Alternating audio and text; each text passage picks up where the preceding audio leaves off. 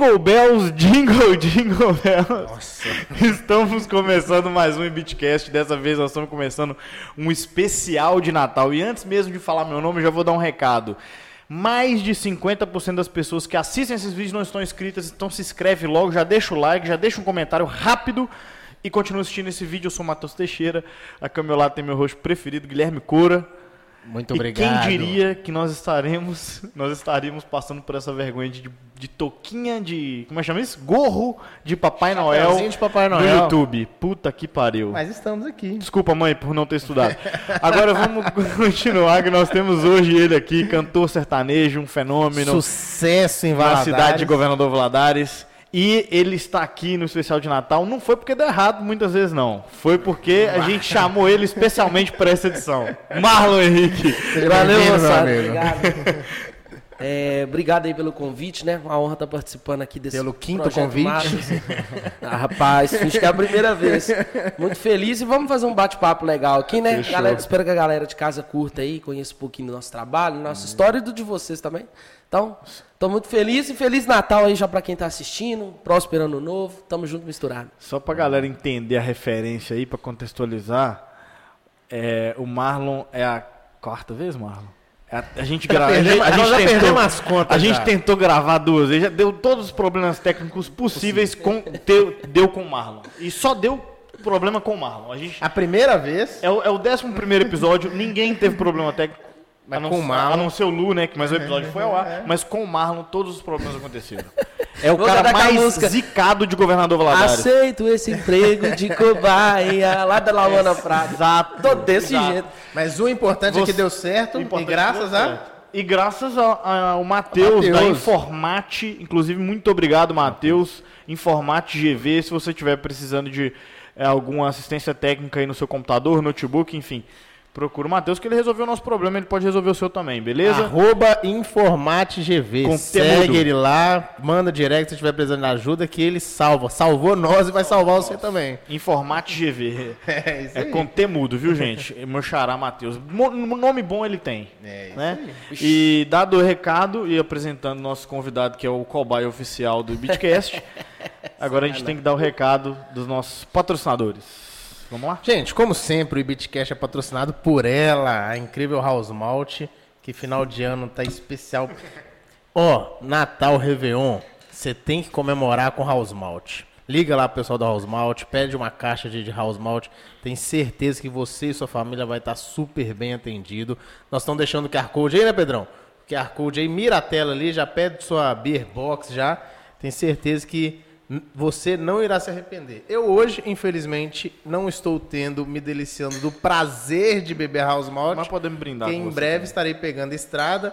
Então, a gente tem que ter a consciência de beber com moderação Exatamente. e não pegar o volante após as bebidas, né não? Exato.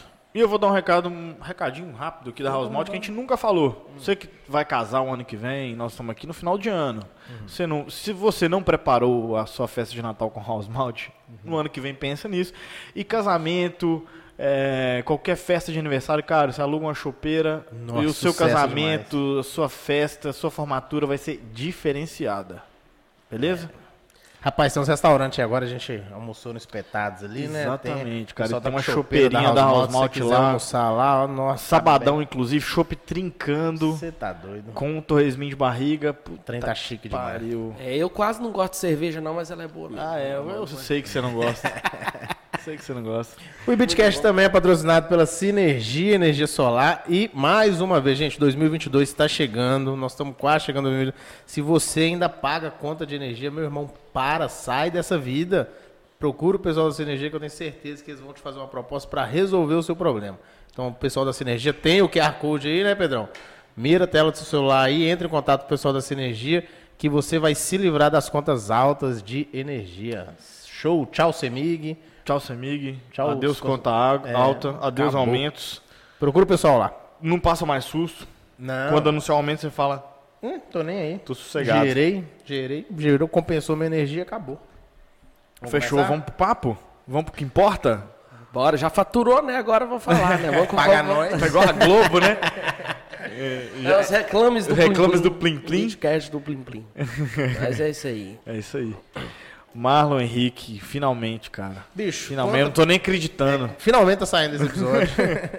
É, rapaz, demorou um pouquinho, mas deu certo, o né? importante é que nós vamos aproveitar, tem muita história pra contar, muita É. prosa pra jogar fora aí. Vamos gravar umas 8 horas de Com podcast. você, com você já foi assim também? Quando você vai cantar, já deu uns pepinos que você falou, puta que pariu. Parece que não de jeito nenhum. Que não Rapaz, sai de jeito nenhum. Ou um lugar que você sempre vai, que sempre dá merda. Porra, esse lugar aqui sempre, sempre dá ruim. Não precisa citar o lugar, né? É. Não, já- Sempre dá uma merda diferente. Se mudar a música é uma doideira, rapaz. É um estresse diário. Não tem jeito, mas o evento pode ser o mais perfeito possível, que sempre vai ter um estressezinho, vai ter alguma coisa ali. Tem como dia fugir, dia, não. é, Dia a dia. tem jeito, né? Não tem como, rapaz. Mas a gente vai levando. Mas qual que, qual que é a maior, o maior perrengue, a maior coisa mais errada que sempre dá? Tipo assim, não é a coisa mais errada, né? O que sempre acontece. Pô, velho, bêbado sempre tem, bêbado chato, ou Bate equipamento, é, o equipamento ruim da casa, o retorno que não é. Tipo assim, qual que é o negócio que mais acontece de ruim? Rapaz, assim, geralmente não é uma coisa que sempre acontece, não, porque são são lugares diferentes, mas geralmente é uma dificuldade que tem é, é em relação à, à equalização do som. Ah, bota fé. Mesmo que você passe o som, chega na hora, tem sempre uma coisinha ali pra ajeitar. Na hora que você abre, o som não tá aquela coisa. E aí sempre no decorrer do show, vai melhorando. Aí você fala, aumenta aqui, abaixa aqui, coloca um trem aqui. Então esse é sempre um estresse que a gente tem. Não é porque você chega num lugar, na casa de show, você vai lá passar, show, som tá vazio. Tem ninguém. Na hora que tem gente que a casa Já show muda, tá né? lotada, já muda totalmente. Você tem que empurrar mais volume, você tem que mexer no trem ali. Então é um estresse que sempre tem, não tem jeito. Né? Claro que não sou eu que mexo no som, geralmente tem o técnico de som, mas acaba que eu acho chato, porque você tem que ficar, aumenta aqui pra mim minha voz, tá faltando retorno. Então, assim, é uma coisa, mas faz parte do trabalho. Né? No mais, assim, não tem uma coisa que, que é tão. que prejudica muito o que acontece. Não- Há um atraso ali, um músico ali, uma coisa, mas é coisa que a gente. A galera também já deve estar habituada, né? Tipo, Ah, já normalmente já, já sabe que tem que mexer uma coisa ou outra no início do show e Sim, tal. sim. Não, não, imprevisto que não tem como correr. Faz parte do, do ramo musical mesmo.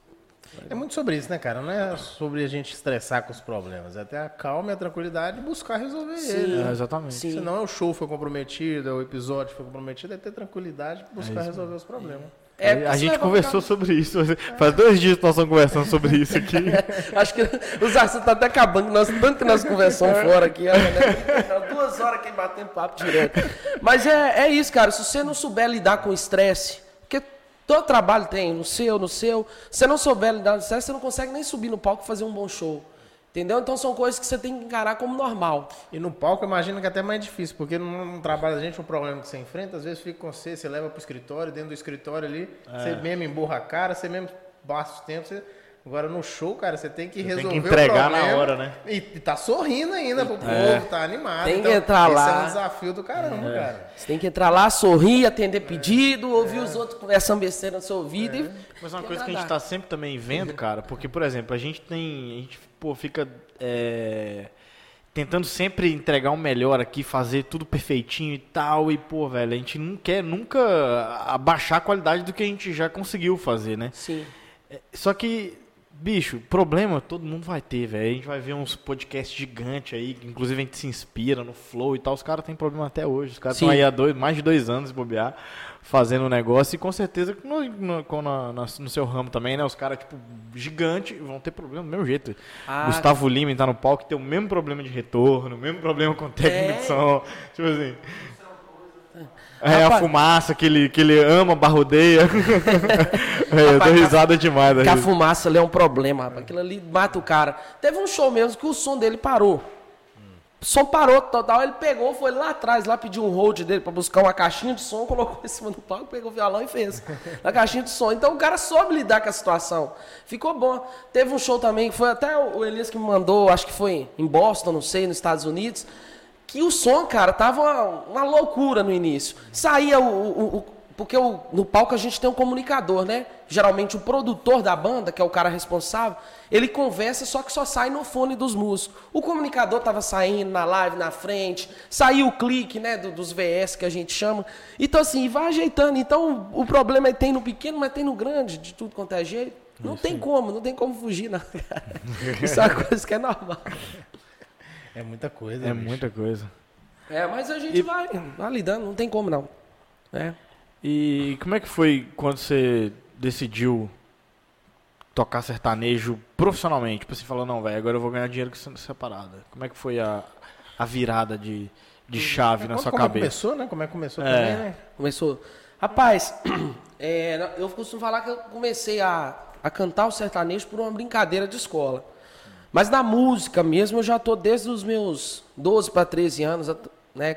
Comecei, eu sempre gostei muito de música desde pequeno, sempre escutei. Meu pai, ele tinha um radinho que chiava igual caixa de abelha, e ele acordava às 6 horas da manhã, era clássico. Colocando aquele trem, tocava Chico Rei Paraná, Mato Grosso Matias, era só os antigão mesmo. E eu sempre gostei, sempre gostei de escutar. Desde meus 5, 4 anos de idade eu escutava. E, gente, gosto de música, gosto de música, gosto de música. Mas só eu comecei o contato com a música mesmo quando eu entrei no coral infantil da igreja que eu participava, né? Igreja Católica, no bairro Santa Helena. Entrei pro coral cantando, mas, cara, eu tinha um trem com violão. Eu falava assim, não, esse cara coloca os dedos certinho, o som sai, combina com a minha voz. Que negócio é esse? Que loucura é essa? E tal. E sempre fui doido. Pai, me dá um violão, mãe, me dá um violão, pai, me dá um violão. E nu- nunca ganhei esse violão, não. Beleza. Aí continuo mais lá cantando no coral, mas insatisfeito. Cantor sertanejo, quando ele quer cantar, tem alguma coisa que. não- Uma formiguinha que cutuca ele, ele não é satisfeito onde ele está. Beleza, pai me dá um violão, mãe me dá um violão, e nada desse violão, né? Não tinha como na época. Aí, rapaz, um belo dia, a gente estudava, eu e meu irmão. Um belo dia, meu irmão sumiu de casa. Sumiu, saiu da escola, ninguém sabe onde ele foi. E nessa época ele estava doido querendo o celular. Ele, o celular e o violão. Né? E sumiu, ninguém achava meu irmão. Meu pai e minha mãe desesperou. E tal, nós fomos pesquisar, voltamos na escola e fomos no lugar. No final das contas, a gente descobriu que ele estava na casa de um amigo dele e foi para lá sem avisar. Aí nessa brincadeira, meu pai falou: beleza, agora não tem como você não vai avisar mais. Vou comprar seu celular e de quebra fui lá e ganhei o violão. É, um sumiço dele foi bom. Foi bom, então, Foi. Fiquei sem celular, mas pelo menos ganhei meu violão. Aí começou a, a mudar a história. Por quê? Peguei o violão, entrei na aula, só que nessa aula eu não aprendi assim, digamos que basicamente nada, cara. Eu ia pra aula e falei, não, esse cara tá tomando meu dinheiro. Aí eu comecei a fa- fazer o quê? Eu sentava do lado do violonista do coral, escutava ele tocando, não é de me ligar não. Eu escutava ele tocando, gravava a batida e já saía do ensaio correndo, ia para casa e tentava tirar. E ali, aí aprendia. Aprendi, eu ficava uns três dias na cabeça do povo lá de casa tocando aquela mesma batida. Aquela mesma batida. Aí Só a batida ou não, já nota? Já fazendo fazia as notas, né? Aham. Aí pegava uma duas músicas e fazia, ia nas músicas que eu sabia que era aquela batida, que eu conseguia conhecer, aí eu ia aprendendo, uma por uma, por uma, por uma. Aí eu tinha no... aí eu esperava. Meu evento da semana era o ensaio do coral. Esperava na outra semana. Aí eu chegava no ensaio, tudo que eu tinha dúvida eu perguntava ao violonista. Rapaz, esse cara deve ter um trauma de mim até. é Juraci o nome dele. Aí eu falei, cara, essa nota aqui, eu tô achando que você faz ela diferente, o que que é? E ele me ensinava. Ele me dava e tal, foi um tempo. Nesse meio tempo, quando eu já comecei a tocar, já estava andando, eu entrei na orquestra, na Lira 30 de janeiro aqui de Valadares. Ali para mim foi um salto grande, que eu comecei a, a pegar a teoria, me desenvolvi bastante. Quando eu vi que eu já estava assim, cara, eu consigo tocar. Eu assumi o coral no violão, junto com ele, mas peguei e montei o meu, a minha banda na igreja. Peguei e falei, não, a partir de hoje eu quero tocar, tocar, cantar e pegar a frente. Aí peguei mais duas meninas, fiz o meu ministério de música e comecei a tocar na igreja. Aí fiquei um, dois anos ali. Acabou que no final das contas, já estava tocando todo final de semana, queria me achar era na igreja. Sábado, domingo era certeiro de eu estar lá. Porque eu tocava pro meu coral, tocava pra minha banda, tocava pro outro. Quem pedisse, você tava Quem indo. pedisse eu tava vindo e eu gostava, era beata, cara. Fui assim até meus 13, 14 anos, não sei. Quando entrei no ensino médio, aí minha chave virou. Eu entrei no ensino médio, fiquei um ano, dois anos, se eu não me engano, foi no meu segundo, segundo ano, segundo ano de ensino médio. Final do ano a gente tinha um festival de inglês, né, que a gente chamava. Rapaz, eu era o cara mais desleixado com inglês, eu odiava estudar inglês. E eu só passava de ano porque eu sabia tocar. E eu tocava para minha sala e tocava para a sala tudo. Todas as salas me chamavam. Então aquilo ali eu ganhava nota pro ano todo. E aí, as meninas também, né? Normalmente o violão nessa época é uma boa. Era, na época tinha- eram Sei de poucos, falar, cara. né? Eu só toco campainha. Na época eram muito poucos na escola que tocavam. Então, assim, eu me sentia a sensação do momento, né? Eu ia para uma sala e a gente ensaiava. E aí, rapaz, eu lembro que eu falei, cara, o que que eu vou cantar? Eu não sei nem verbo to be de inglês, o que que eu vou arrumar da minha vida? Sabia o básico. Falei, cara, não sei que música eu vou cantar. E aí, rapaz, um amigo meu chamado Mário da época falou, mas por que, que você não faz uma música? Você é, você é e tal. Eu falei, cara, não sei fazer isso não. Pega o violão lá. Como eu estava ensaiando, né, levei o, o violão, falei, fui lá, busquei o violão, levei para a sala.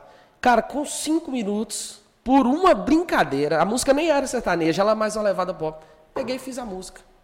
Seu amor é tudo que eu quero, o nome da música. Seu amor é tudo que eu quero. Compus a música. Só que falou, cara, mas eu fiz uma música português, festival de inglês. Ele falou, não tem problema, não, é traduz ela. Fui lá no Google Tradutor, escrevi, escrevi, papapá.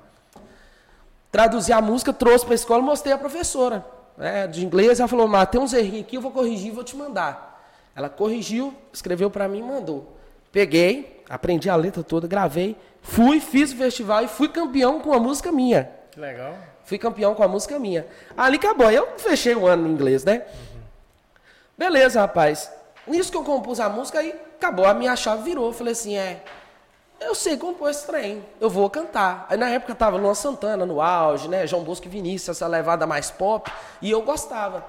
E a música foi na pegada mais pop, assim. Foi um mais virado pro pop rock. Só que como eu gostei, eu sempre escutei sertanejo, uhum. foi uma coisa que eu não. Eu fiz essa transição de cantor da igreja, que tinha característica de igreja, que saindo pro sertanejo. E aí minhas composições elas foram ficando cada vez mais na pegada. Aí eu comecei a escutar muito Luan Santana, João Bosco e Vinícius, Maria Cecília e Rodolfo, na época. E eu comecei a pegar essa característica Mas deles. Mas no início você pensava mais em, falar assim, pô, eu vou compor, ou no início você pensava mais em cantar mesmo? Os dois. Os dois. Os dois. Eu falei, cara, vou começar a lançar minha música, vou gravar, vou cantar e é sucesso. Pronto. E comecei. Aí um dia, a minha segunda composição, eu lembro. Eh, minha mãe estava assim, estendendo roupa, né? Na, na laje. E eu com violão tocando, aprendendo alguma coisa que eu não me lembro qual que é. E eu conversando com ela, rapaz, olhei pro céu.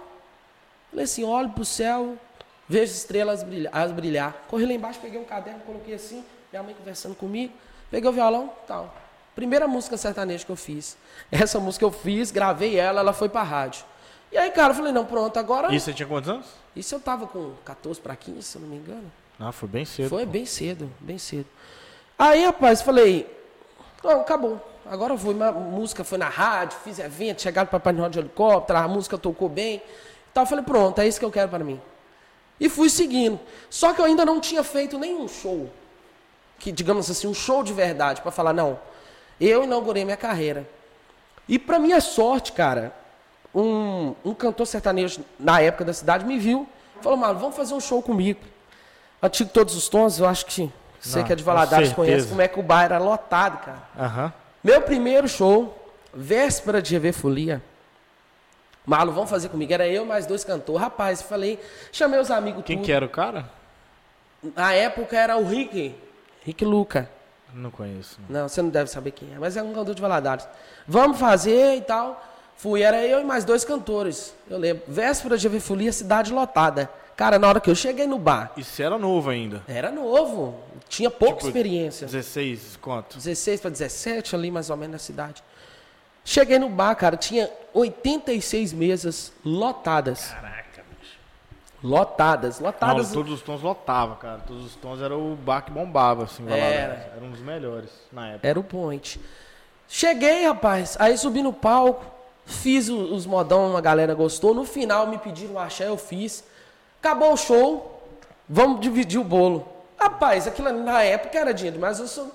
Rapaz, não sei se deu 750 reais pra cada um. Nossa Falei assim, cara, na época o salário mínimo era o quê? Ah, 700 conto. Isso é 8, 9 é. anos atrás, cara. Isso era dinheiro demais. Eu nunca tinha visto dinheiro, não. Um moleque de 16, 16 17 anos, sabia nem o que fazer. Numa noite. Médio, falei, numa noite. Falei, não, acabou, vou ficar rico. Cheguei em casa, toma aqui, manhã, eu fiquei rico, vou fazer sucesso a partir de agora. Rapaz. Mal sabia ele. Mal sabia o que dava pra me esperar. Foi, cara. Aí desde então, a partir desse dia, que eu toquei nos todos os tons, que eu falei, uai, cara, eu posso fazer isso, vou seguir. Fui uma casa, fui em outro, comecei a tocar nos bares, nos eventos particulares e estamos nessa luta. Mas foi assim que, que começou. Que começou a história, a história toda. De lá pra cá a gente vai tomando muita porrada, mas estamos aí. Estamos aí na luta. Faz parte, Resiliente. né? A gente vai tomar porrada de tudo que é jeito. É, vai, vai continuar tomando, filho. Não tem como. é, E vai vir maior, né? Eu ia, eu ia fazer um. Eu não queria te interromper, que você tava num, fluindo a, a história muito, muito bem aí, né? Na, na cronologia dos fatos. Mas voltando à parte do, do ensino médio, Sim. a gente, eu, eu e os amigos meus, a gente criou uma, uma teoria. Na, na- nessa época de ensino médio, a gente não tocava violão. Então a gente começou a observar que tocar violão não era tão vantajoso assim em alguns momentos. A nossa teoria era a seguinte, cara. Os meninos iam tocar violão, muitas vezes na resenha ali, não na escola, né? Às vezes, pô, encontrava e tal, ia para a casa de alguém, para rodinha de, de amiga ali, começava a tocar violão. O cara que tava tocando violão na resenha, ele não consegue ele conversar com a galera. Todo mundo ia ajeitando, todo mundo ia ajeitando, se o cara parar de tocar, a resenha acaba.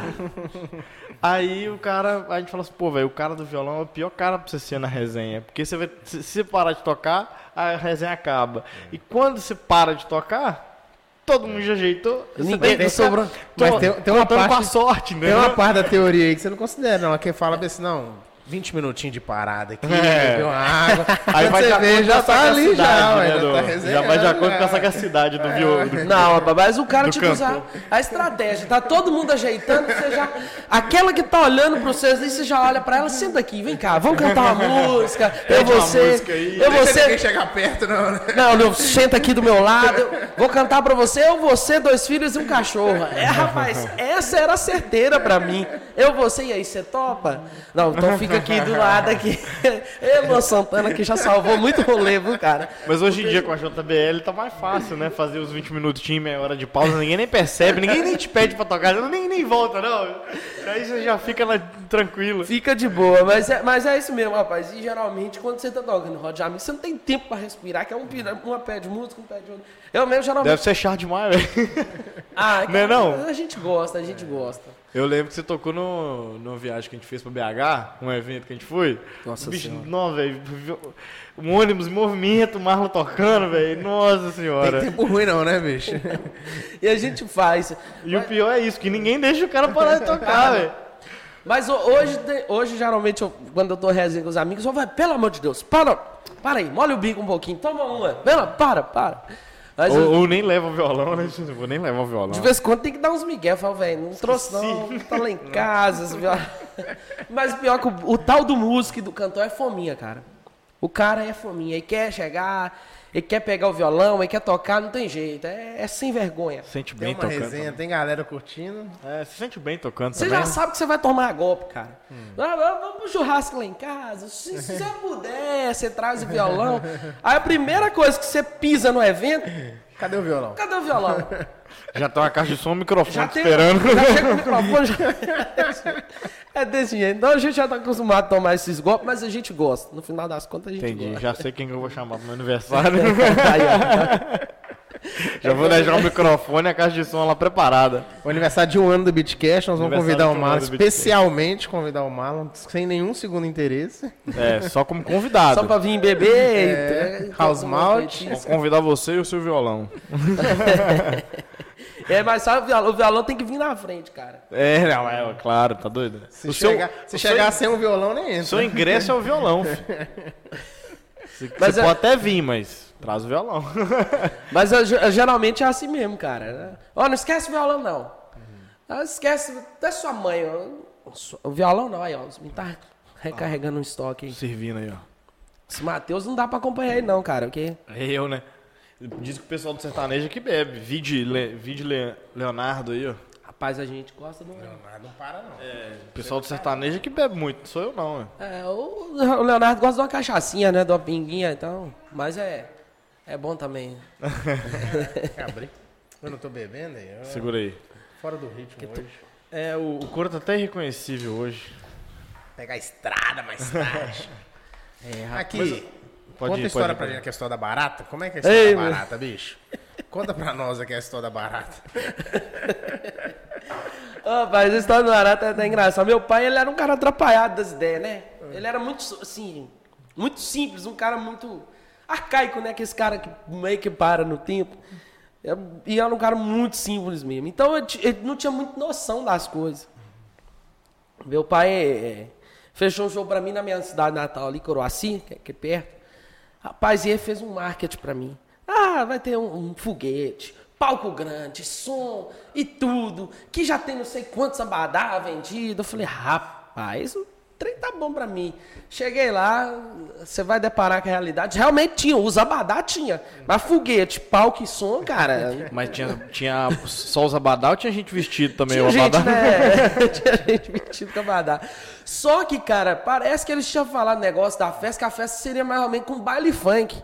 Aí chega lá o Marlon, cantor sertanejo de van, todo bonitinho, enfia no meio do povo. Nós quase apanhamos, que tinha uns caras mal encarados. E os músicos subiu no palco, chegou lá, não tinha som, faltava microfone. Eu lembro, e eu sempre fui um cara assim, eu vejo as coisas pra fazer, vou lá e faço. Não tinha, cara. Peguei um microfone, coloquei assim pra microfonar a bateria. O som era caixona tobogã. Eu falei, cara, esse trem não vai aguentar, esse trem não vai dar certo. O palco era um caminhão, cara. A carroceria de um caminhão toda aberta. Meu pai colocou um cartaz escrito. Caminhão velho de material de construção. Eu falei, rapaz, na hora que eu pisar nesse trem, eu vou afundar pra dentro. Aí meu pai colocou lá um, um cartaz branco escrito na tinta com uns erros de português. Aí fez Marlon Henrique e banda. E eu odiava isso, cara. Eu odiava, falei, não, Marlon Henrique banda não, é Marlon Henrique, pelo amor de Deus. Fez questão de colocar. Não Aí parece sertanejo, Marlon Henrique Banda não parece Eu falei, sertanejo. não, a banda tá comigo, pô, mas é só Marlon Henrique. Ih, rapaz, eu lembro assim, sucesso que não sei o quê, dos programas do Lobão. Tinha escrito em vermelho ainda. Eu falei, meu Deus, que vergonha. Aí, eu, rapaz, Pai é pai, né, bicho? não tem jeito. Não tem jeito. Aí, cara, eu, eu lembro que ele pegou, a gente, depois das tudo de arrumar a banda, de colocar os meninos no palco, vocês não sabiam se dar certo o som. Não tinha lugar pro banheiro para trocar de roupa, aí tinha que revezar na van. Eu ia pra van, vestia, trocava de roupa, daí a pouco ia aquela confusão danada. E rapaz, eu fui para trás do caminhão, né, para fazer a entrada triunfal do artista. Meu pai me sobe no palco, cara. A comédia pronta, né? E pega uma lista lá e ele não enxergava, cara. O grau dele, não sei se era dois e alguma coisa. De Colocava de ainda. longe assim, cara, de noite ainda, de, de longe assim, eu não enxergava. E aí falava o nome dos patrocinadores, tudo errado. E os donos da festa lá, e No- não acertava nada, cara. Nada, não acertava Errar o nome nada. do patrocinador não pode. de É, mas me jeito pegava que falava Raul Valteiro, era, era desse nível, cara. Era desse nível. Meu pai era desse nível, cara. Raul Valteiro. E começou a falar padaria não sei o que, supermercado não sei o que, e os caras xingando lá de baixo. E começou a vaiar. Aí vai fazer a propaganda do filho, né? Maldito. Que esse menino é sucesso. A música dele é a mais tocada da região. Que não sei o que, esse menino tá lá. E o Lobão da Madrugada, que é um, um locutor de rádio aqui, que tem um programa muito. Assim, o programa é sábado, 6 horas da manhã. Isso há muitos anos. Chama Prosa Sertaneja. Até hoje. Até hoje existe. Caramba. Todo Existe até hoje. Lobão da Madrugada? Sábado, 6 horas Mas da manhã. você cantava no programa? Como é que era? É porque assim, o programa lá é mais ou menos que aqui, né? Ele vai, faz um- uma conversa com, com os alguém, cantores. chama alguém. E pede música, os ouvintes participam, ele pede música. E geralmente é só modão. Aí você imagina o cara acordar às 6 horas da manhã. Ah, não. Sem dormir pra Então não é igual aqui não, pô. É. Pra cantar. pra cantar. Não, fala assim, a questão do bate-papo, Eu né? sei, eu tô brincando. Parecido. E, é- e assim, é bom demais, cara, porque o pessoal da fazenda escuta, né? Quem tá tirando leite ali, é muito legal. Então você só canta modão. A gente ia seis horas da manhã, cantava as músicas e eu gostava de lá. E eu já tinha ido várias vezes assim, né? Por ele também ser do mesmo bairro, já me conhecesse. Mas muita gente mais jovem não vai acordar sábado, 6 horas da manhã para assistir isso, rapaz. Então, o que que esse cara tá falando? O que que é Lobão da madrugada? Que é sucesso? A Galera música do dele funk ainda lá, né? do funk ainda, rapaz. Vai escutar modão, vai. Qual que cidade que era? Croácia. Croácia. Que esse menino é sucesso no programa do Lobão da Madrugada. Que não sei o quê, que ele fica até emocionado. E eu lá atrás assim. Pior que o nome não dá nem pra você identificar, porque normalmente o nome dá pra você identificar mais ou menos o que é, sem saber o que é, só de ver o nome. É Lobão da Madrugada? Pode ser qualquer coisa. Pode ser qualquer merda, qualquer irmão. coisa, é. Pode ser qualquer coisa. Que porra, se os caras estão encontrando com o Lobão da Madrugada, que história é? Que Porra de Lobão é esse? Lobisomem, é o É lobisomem. lobisomem. Aí, rapaz, eu sei que o povo começou a xingar, a vaiar, e eu lá atrás assim, falei, meu Deus do céu, o que que meu pai tá arrumando comigo? Eu tava, já tava caindo o trem, quando subiu no palco. E, rapaz, não tinha lugar pra me subir, não. Eu falei assim, o que que eu vou arrumar? Vou pegar essa roda e jogar lá pra cima? Eu falei, eu vou cair. Beleza, meu pai falando com o patrocinador, me passa uma barata no palco, rapaz. imagina, cara, o caminhão baixo, assim, da, da altura peito, sei lá, mais ou menos, cheio de gente lá embaixo. Meu pai mata a barata e, joga, chuta pro meio do povo, rapaz, que parecia um arrastão assim. A galera que tava abriu aquela bola no meio, rapaz. Aí acabou. Eu Aí, consigo imaginar meu pai fazendo isso, velho. não, A cara. maior naturalidade do mundo, né? Matou barato, chutou pro meio do palco, rapaz, aquilo eu falei, velho, que que é isso? Aí acabou o meu show, falou, acabou tudo. Como Vai é que dar eu briga entro? aqui. Como é- Como é que eu entro no palco? E nessa hora eu já gritei, falei, para, para, sai daí, sai daí, fala, chama logo. Com vocês, Henrique Banda. Aí já me matou de raiva, pendurei na roda do caminhão, subi e tal. Virei pra banda, puxa a música. Meu guitarrista me faz o favor de abrir meu show com Pantera Cor-de-Rosa. Taran, taran. Aí, Acharam que você ia entrar fazendo striptease, né? Lobão da madrugada e abrindo Pantera Cor-de-Rosa. Eu não- falei assim, "Ih, boa coisa não é essa Esse porra. Vou cara aí, né? ir embora na hora. Esse cara não é boa coisa, não. Na hora que eu entro, primeira música sertaneja. Aí começa. Um, dois, três, saí, né? Foi dar a volta. Só ficou um cara, rapaz. O cara até meio emo. Na época tinha aquele trem de. Tipo aqueles restart, né? O cara de calça colorida com a franjinha jogada aqui. Franjinha aqui, Esse cara olho. ficou meu show tanto, cara. Ficou meu show todo. Eu sei que. Porque as músicas eram românticas, o emo gosta. Não, mas tinha muita música baladinha mesmo. Rapaz, eu sei que na terceira música a- tinha a área aberta do show, né? Que era aqui. Do lado tinha um galpão. Nesse galpão tinha um paredão de som e o DJ. Na terceira música do meu show, o fila da mãe do DJ nos me solta o funk. Virou competição. Não, pensa no pessoal saindo da barata. Agora você pensa o todo, todo mundo pulou pra dentro, vamos pro alto. Eu fiquei lá tocando pra, pra esse carinha. Eu tinha que Você agradecer podia ter ele. chamado seu pai, pô. Pega essa barata que você jogou aí e joga lá agora. É verdade. Aí, rapaz, o povo ficou lá no baile funk.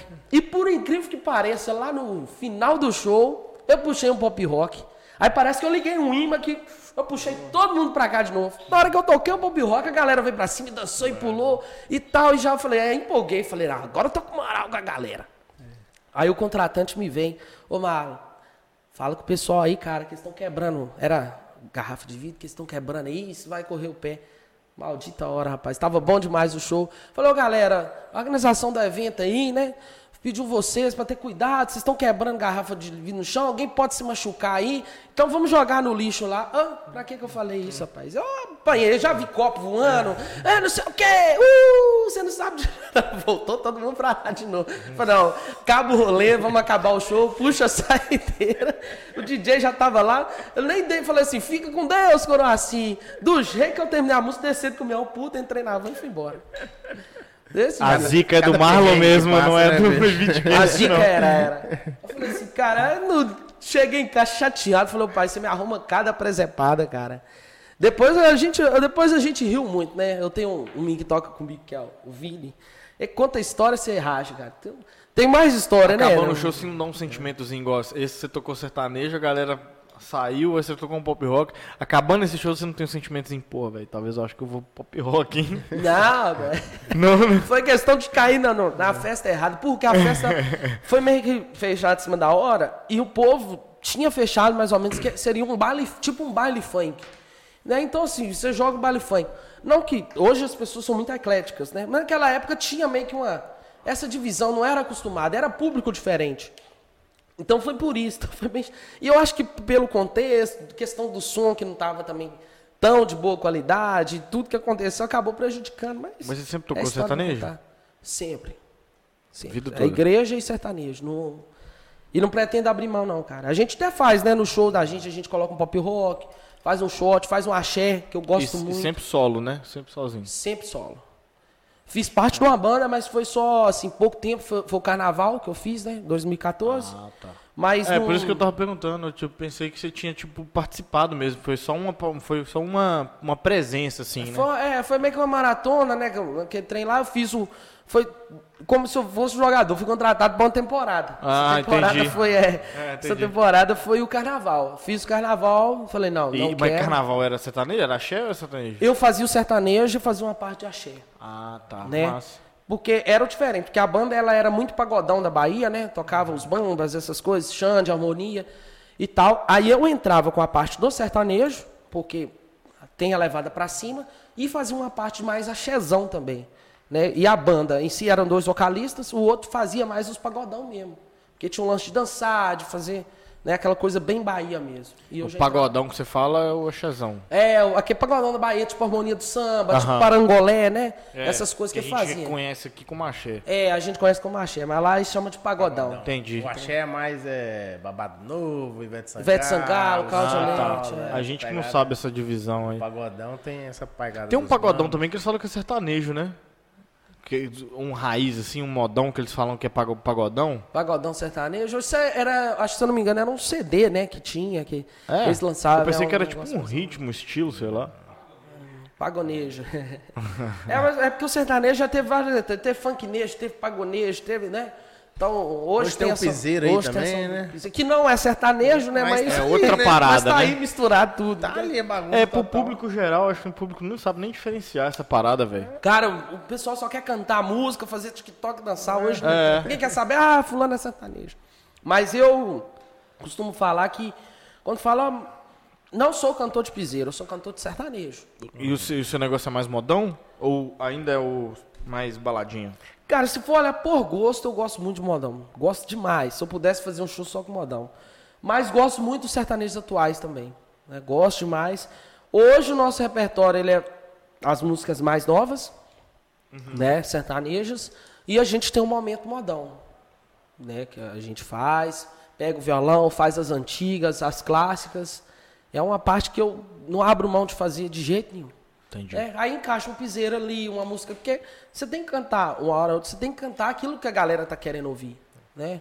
É, Mas eu aquela não. pegada, né? Você abre com a música animada e tal, pra animar a galera, quando o pessoal já tá meio no goró já, você já solta o fio de cabelo. Que é. bicho, não tem erro. filho. É, é, é, eu gosto, tipo assim, eu sou bem eclético, mas se eu tiver num show sertanejo, normalmente o cara toca um boate azul lá pro final. É, ué. Ih, rapaz, eu. Ih, você, ah, levanta a mão pra cima, canta a música toda, sem nem saber.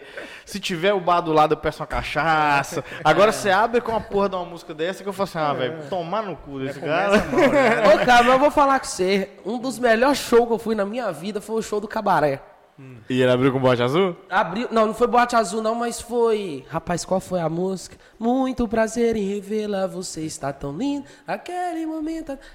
Showzaço, cara. Não e aqui, qual que é, não.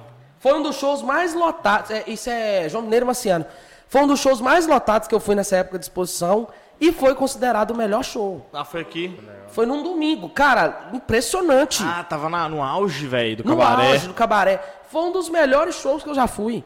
Mas, tá, eu gosto. Mas tinha muita gente que fala que não escuta. Porque, ó, hoje o pessoal tem uma mania muito grande, muito jovem principalmente. Ah, que eu não tenho paciência de ir no show só modão, porque é muito lento, porque tal. Cara, bebe duas cervejas e faz um repertório modão. A galera vai cantar do início ao fim, porque são músicas que são atemporais. isso. É Não verdade. tem como. Mas é isso. Entendeu? É clássico, né? Querendo ou não. Toda festa, cara, a festa que eu vou, que eu não toco modão, é porque me pediram pra não tocar. E eu fico chateado. fico chateado. Tem um pessoal que eu sempre faço festa pra eles, que eles não gostam. Se eu puxar um Bruno Marrone, não, para que ninguém tá morrendo aqui e tal. Não deixa. Eu até dei uma. Sério, cara. Eu até dei uma pausa de tocar. Falei, cara, não, não vou abrir mão dessa parte. É, mas tem muitos cantores hoje que estão fazendo essa levada e, cara, é showzaço. É muito bom. Porque são músicas que todo mundo canta, todo mundo conhece, é marca a geração. Entendeu? Tem música que é assim, né? Tem música que o pessoal lança hoje, ela estoura essa semana, daqui três semanas você nem Tá lembra mais hoje dela. em dia, né, cara? Hoje elas estão, Tem maioria com prazo de é validade. Hoje em dia a informação tá muito, é muito rápido. Então tá acontecendo exatamente isso, pô. Aconteceu a dancinha do, do, do, do- É. TikTok. Eu ia Sim. falar isso agora, É. tipo, já tem gente compondo pensando no TikTok, velho. Eu vi um cara que falou, que falou, Sim. "Ah, eu, algumas músicas eu tô compondo pensando no TikTok. Ele já o pensa cara na- já pensa no refrão pra estourar no TikTok e fazer sucesso, sei lá, um, dois, três meses e deu. E deu. Faturou e acabou. Rapaz, ó, tanto que eu canto música modão, sei a letra de modão de 70 anos atrás, e esses dias eu fui cantar uma música que estourou há dois anos e eu não lembrava a letra nem por. É, porque Por já, ué. Porque a música assim que não. Acabou, veio, foi aquele sucesso estrondoso e sumiu. Acho que são poucos que vão ficar, tipo, Sim. igual esses caras de antigamente, vão ser poucos. Sim. Ah, essas músicas temporais, cara, vai ser difícil achar. Tem uma galera que some, tipo, assim, minha forma de ver, né? Vitor e Léo. Vê uma, uma dupla que veio, estourou, hoje tá mais sumida. É. Mas borboleta sempre volta. Engraçadinho você. Piadas, essas e outras piadas você assiste aqui no Vidcast. Vai pro, vai pro cortes do Bitcast, assim. Mas é assim, cara. Eu particularmente gosto Mas eu ia citar outros, cara. Não, agora você já matou o assunto já. Pô, eu ia, citar vários aqui também. Mentira. Mas tem Maria lembrar. Cecília Rodolfo que sumiu também. Ah, verdade. João, João, João Bosco e Vinícius não sumiu, João- não. João- o Guilherme Santiago sumiu. Tá, é. João, é, João Bosco e Vinícius deu uma diminuída, mas sumir ainda não. Pedro Paulo e Alex, eu acho que também deu uma Pedro Paulo e Alex. Cara, mas é, é muito. PPA, ué. Ah, PPA. lembrei, lembrei. Isso é muito Um- é um- relativo. uns porque dois têm a voz Os grossona, caras né? sumiram aqui. Mas na região desses, os caras continuam lá no auge. PPA, você vai em São Paulo, cara, você não aguenta.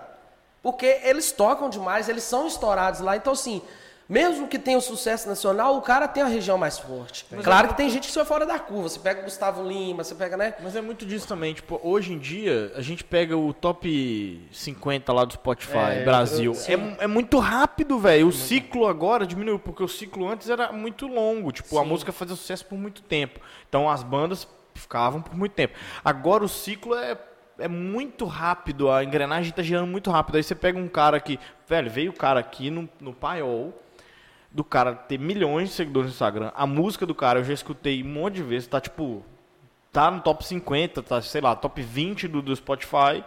E o cara veio no paiol. Antigamente esse tipo de cara vinha com um show todo armado mega na, na. Expo Agro. Mas hoje em dia tá tão rápido que eu fui no show do cara, fui saber quem era o cara e qual música que ele tocava lá. Mano, na moral, aquele Vitor Fernandes, sei lá. Vitor Fernandes. Vitor Fernandes. Eu, porra, eu conhecia algumas três, quatro músicas do cara. E não sabia quem era. Eu não sabia que eu tava indo no show dele, irmão. Eu falei, ó, como assim? Desse jeito, é. É, mas hoje tá muito assim. É porque tá aparecido muita gente, cara. É, ué. Igual essa. esse- TikTok democratizou demais, né? Demais. É, Às vezes você tá- conhece a exatamente. música, mas não conhece o cantor. É, então é complicado. E tem cantor que estoura uma música, você não conhece, mas você fala, quem é esse cara, velho? Aí você Não, pega isso pra música. você é bom, né, velho? Tipo, tá tão democrático dessa forma.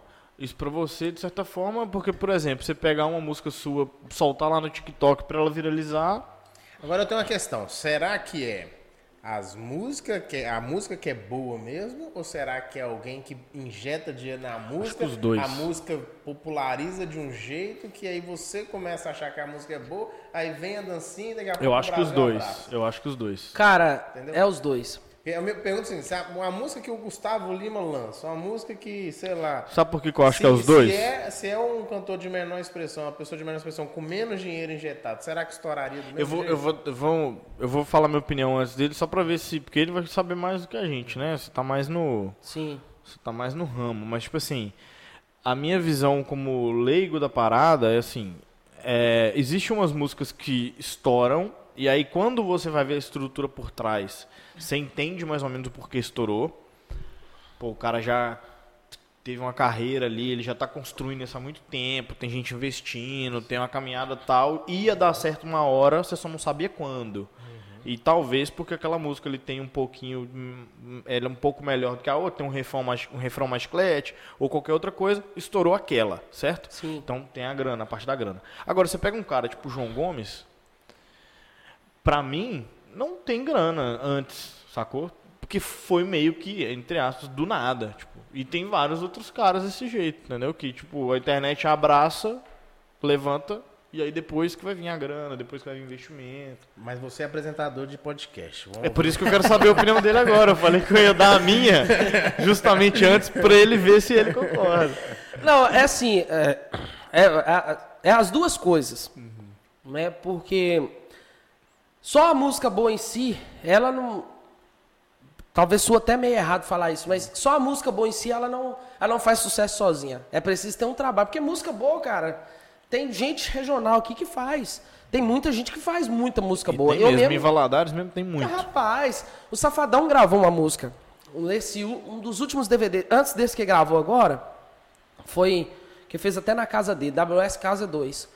Essa música tem tempo. E uma dupla regional gravou. Quando eles gravaram, eu falei, cara, que música boa. É, como é que é? Eu não lembro o nome da música aqui agora. É muito toque na tele, pouco toque na pele. Falei, cara, que música boa. Eu gostava e quando eu ouvi, falei, essa música é boa. Do fez, gravaram, o arranjo dela ficou até muito bom e a música não virou. Não, uhum. Aí do nada me pega o safadão, racha a música, lança a música. Ela não chegou a ser a top do Brasil, mas ela estourou. Mas por quê? O cara ele pega uma música boa, ele pega uma estrutura boa e ele começa a trabalhar. A parte João Gomes que você falou, cara, não foi nada não. Ali rolou muito trabalho e investimento. Ele acertou a música, ele acertou o momento, né, que estava virado para o piseiro, estava virado para o Nordeste, essa coisa do jeito. E hoje eu vejo a internet, a fama de um jeito muito diferente. Hoje as pessoas estão gostando dessa coisa da, da, pessoa mais humilde. Começa com a Juliette lá no Big Brother. Eu, acho massa, porque antigamente você gostava da pessoa que tinha aquele nariz em pé, aquele estado. Juliette, com aquela simplicidade, uma pessoa, digamos, bobo, ela conseguiu conquistar todo mundo. Hoje as pessoas estão gostando, é minha opinião, claro, né? isso já é uma opinião. Elas estão gostando mais de pessoas de verdade. Então o João Gomes ele conseguiu pegar, aliar a música boa, conseguiu o carisma dele e conseguiu um empresário que tinha muito contato e conseguiu trabalhar essa música. Então povo abraçou. Ele acertou o time. Entendeu? Então eu penso que é assim, a música boas por si só ela não faz sucesso. Mas quando ela é pegada, é feito um investimento, é feito um bom trabalho, e bom trabalho no geral, porque hoje eu vejo muitos cantores, cantores, compositores, desprezando o fator rádio. Isso para mim é um grande erro, porque a rádio ela é muito importante, a rádio ela é muito escutada até hoje, então você tem que pegar uma música boa, você tem que trabalhar a internet, você tem que trabalhar rádio, você tem que trabalhar um pouquinho de TV para ela poder fazer virar. E aí, cara, graça do povo. Se ela for realmente boa, cara, eu acho que não, não tem erro não né? Então. Agora, puxando outro gancho, que é essa questão que você falou da, da, da verdade, né? Que as pessoas hoje querem ver Sim. muito a questão da verdade. Isso tem muito a ver com a nossa identidade aqui do podcast, porque Sim. a pessoa tá vendo o Marlon lá no palco, cantando, fazendo sucesso, cantando as músicas. A pessoa não conhece o dia a dia, como é, é que é o Marlon no dia a dia. Então, um podcast, ele se posiciona muito nessa questão também de você que está vendo o Marlon ali cantando, poder ver o Marlon aqui também contando as histórias dele, vendo que ele é uma é. pessoa comum como todos nós. Então, é, a gente vive muito esse tempo que você está falando. Sim. Então, você poder Sim. ver os, o, E por, por isso que está crescendo, as pessoas que, que às vezes você não tem oportunidade. E por isso que esse formato está crescendo. É. Porque aqui você conta a verdade.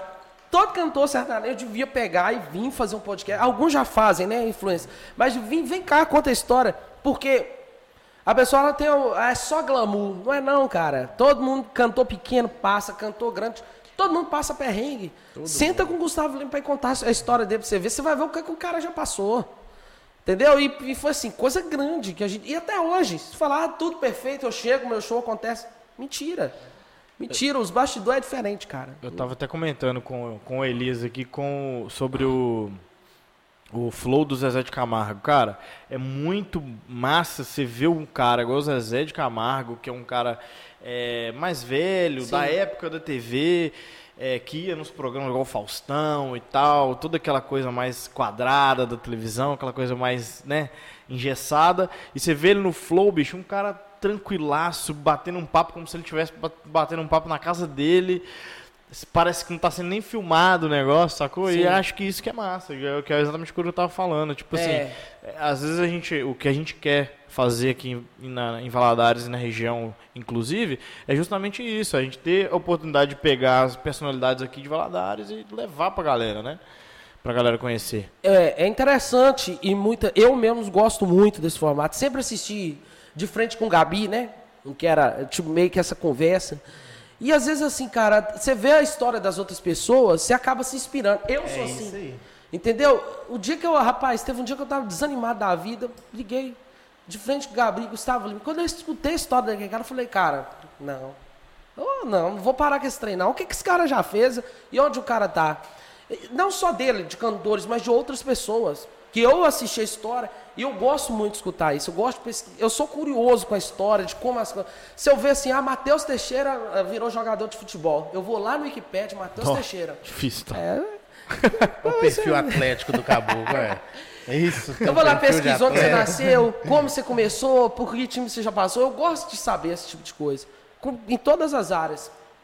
Então, assim, é muito legal, cara, a gente ver, se eu ver entrevista, se eu tiver a oportunidade de ver uma pessoa que hoje ela tem certo, é, digamos assim, um trabalho reconhecido, eu gosto de ver o que ela passou. Porque, no, cara, não existe, todo mundo tem sua, suas lutas, suas coisas para chegar onde tem.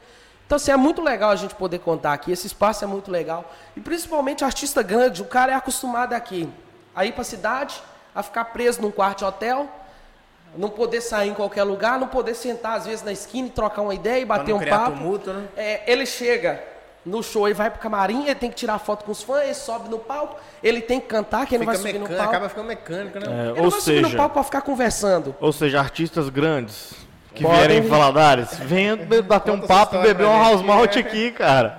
Vem cá, baby, vai te contar a história. Então, assim, o, o, o cara chega aí, vai sair do show, às vezes tira foto, já tem que ir para outro show. Então, ele não tem essa coisa, esse contato, essa, esse dia a dia. Então, as pessoas, elas têm essa visão de glamour. Acham que o artista, ele tá num pedestal. E, cara, no fim das contas, todo mundo é gente, igual todo mundo. O pequeno e o grande.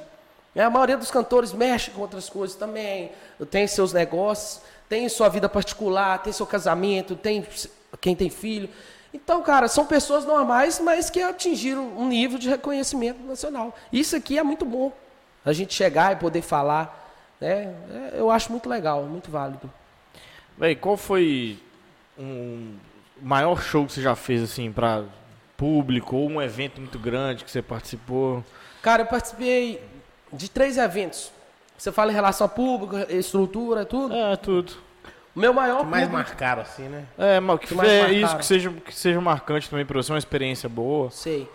O meu maior público, ele foi na cidade de Raul Soares em 2014, foi na época do carnaval. Raul, um abraço pros nossos amigos de Raul Raul Soares. Soares. Um dos melhores tá carnavais. assistindo a gente, É, dando feedback. é O pessoal mesmo? de Raul Soares, Jonathan Ripardo, o Raul de Raul. Pô, cara, que bênção. Então, pessoal de Raul Soares, eu já fiz show em 2014, pode me contratar de novo. Abraço, Rapaz, felas. Que cidade bacana, que carnaval massa. Eu vi os blocos, Você tocou no carnaval? toquei no carnaval, 12 mil pessoas. Top. O Cara, carnaval de lá, todo mundo fala que é top, Todo mundo né? fala, eu não tive oportunidade de ir ainda, cara. Muito bom. Quando eu subi no palco, eu vi que tanto de gente na avenida, assim, e a maioria da- do evento era coberto. O palco coberto, aquela estrutura lá. Eu falei, cara, que que é isso? Que tanto de gente. Eu tinha uma foto, deu assim, e lá você perdia, gente. Esse foi o maior público e também uma das maiores estruturas. A segunda maior estrutura foi nessa época que eu falei dessa música que eu fiz, que tocou na, na rádio aqui. E essa rádio ela tinha uma festa de final de ano que chamava Chegada do Papai Noel de Helicóptero. Né? Ah, Era no Parque de. Exposição. Ali ia vários cantores, eles cantavam uma música. que eu sua. lembro. Você deve, é, você deve lembrar. Não é tão velho assim, não. Esse também era um palco gigante. Tinha artistas a nível nacional. Tinha aquele Raul Luceiro, que foi vencedor do Ídolos na época. A gente trocou ideia. Ali tinha mais ou menos umas 6 mil pessoas. Mas de estrutura, cara, tinha estrutura de, a nível nacional. Só faltou o painel de LED. Questão de som, de microfone, de palco, de camarim. Era tudo assim. Coisa que eu fiquei vislumbrado. Falei, rapaz, que, que coisa massa. Eu lembro dessa parada do Papai Noel chegando Você lembra, né? Lembro. Tinha uma festa, fazia criançada. Aham. Então era muito bacana essa festa, muito bacana. Inclusive, passou FM, pode voltar que era muito legal. E o terceiro maior público foi na Praça dos Pioneiros. Para quem, não sei se é um projeto de Minas Gerais que era ou se era do Brasil, tudo poupança jovem. Quem fez ensino médio de escola pública sabe o que eu estou falando. Nessa época o poupança jovem fazia um festival, o qual graças a Deus também eu tenho a honra de ter sido campeão. Na época que o Gustavo Lima tinha estourado aquela música balada, tirerê, tchê, tirerê, tchê, tchê. Tinham duas mil pessoas na Praça Pioneira, lotada, lotada, lotada, lotada. Que massa. Eu juntei os meus amigos do bairro, fiz a banda, nós ensaiamos três vezes, subi no palco, subi e venci o festival. Então, pra mim, marcante são esses três lugares. Você ainda São tava os- na escola na época? Tava. Na verdade, tava já no finalzinho do ensino médio. Esses festivais assim é muito bom, né? Muito legal. Massa, né, velho, essa parada. que tá, Só que- que tá acabando a pandemia, podia voltar esse festival, ter Ah. mais. É. É, era muito bom, cara. Eu nunca. Praça Pioneiro lotado. Assim, é pequeno, mas você vê, tinha gente na escada, cara. Quando você subia, você perdia de gente. Então, assim, em relação a público, foi essa, essas, essas, esses três eventos que mais eu tenho registrado na memória, que eu sei que Já rodou muito? Já, cara. Só- A gente já tocou em umas cidades Um boas monte de aí cidade, já. né? É. Minas Gerais. Minas Essas Gerais. estradinha boa de viajar. É, Minas Gerais, já toquei no Rio de Janeiro, já toquei em, em Goiás, né? Em Goiânia também.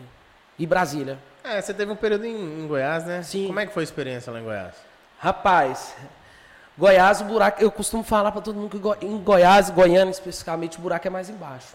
Eu saí daqui de Valadares com o violão na sacola e minha mala de roupa, sem quase nenhum trabalho. E, e a primeira vez eu cheguei em Brasília para ir para Goiânia depois. E quando eu cheguei em Brasília, cara, que eu passei num bar e vi uma dupla cantando voz e violão, cada um com violão. E eu vi um ônibus parado na porta. Com a foto dos Com a caras. foto lotada dos caras. Falei assim, cara, que merda que eu vim fazer aqui. Eu não tenho nenhuma bicicleta, bicho. Eu não tenho nenhuma Você ia bicicleta. chegar de ônibus, não era um ônibus público mesmo. Rapaz, eu falei, que que é isso? Aí eu perguntei, o, o- amigo meu, Pedro, eu falei, Pedro, que que é isso, cara? Os caras estão fazendo voz e violão ali e estão com ônibus na porta. Ele falou, mas é assim? Eu falei, velho, não, tem uma banda lá. Ele falou, não, vamos parar lá na porta, que você viu, eu parei na porta. Não tinha. Os caras estavam fazendo formato acústico, o bar lotado, lotado, e os caras fazendo. Como é que era? Não sei se era Pedro e Matheus a dupla, eu sei que é uma dupla que faz sucesso lá. Né? E Brasília, ele é um país, eu falo que Brasília, ele é um país dentro do Brasil. Porque lá, cara, é muita cidade satélite, e cada cidade satélite, ela tem uma boate. E lá tem cantores assim, que são estourados. Você olha pro cara e você fala, bicho, esse cara é nível nacional. Mas tá lá em Brasília, toca cada dia numa boate. Terça-feira, pode ir, lotado. Eu cheguei lá numa terça-feira e fui na boate, falei, tem ninguém. Fila Que na isso? porta, quase lotação. Aí entra, dupla, Willie Marlon cantando, estrutura dos caras, dois caminhão, telão de LED, luz de som. Falei, cara, vou embora, comprar minha passagem amanhã. Eu vou ficar aqui não. Isso não é pra mim não. Estrutura, ele falou, Marlon, aqui é assim, cara. Os cantores tudo com estrutura. Falei, beleza. Aí fui pra Goiânia, fui morar em Goiânia. Outra coisa, passava na esquina, tinha um cantor de chapéu lá, de botona, você ia ver, o cara tem dois DVD gravado, o cara tem estrutura, tem cara. Eu falei, cara, o que, que eu vim caçar aqui, bicho? Eu, vou- não vou cantar aqui nunca na minha vida. É, é literalmente um cantor sertanejo, balança a árvore e cai três. É muito, é assim, é uma loucura. Será que esse cara canta no cover lá?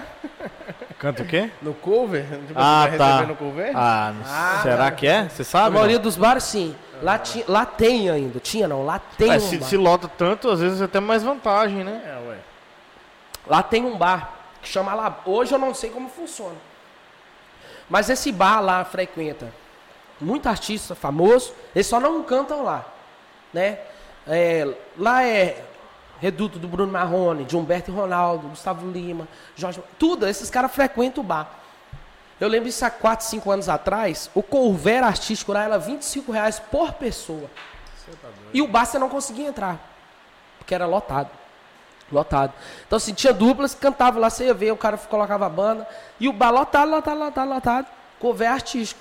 Eu falei, cara, olha pra você ver, olha o nível da coisa. Só que tem uma diferença. Além de lá ser a central de tudo, os grandes produtores, os grandes músicos, a grande banda estão lá.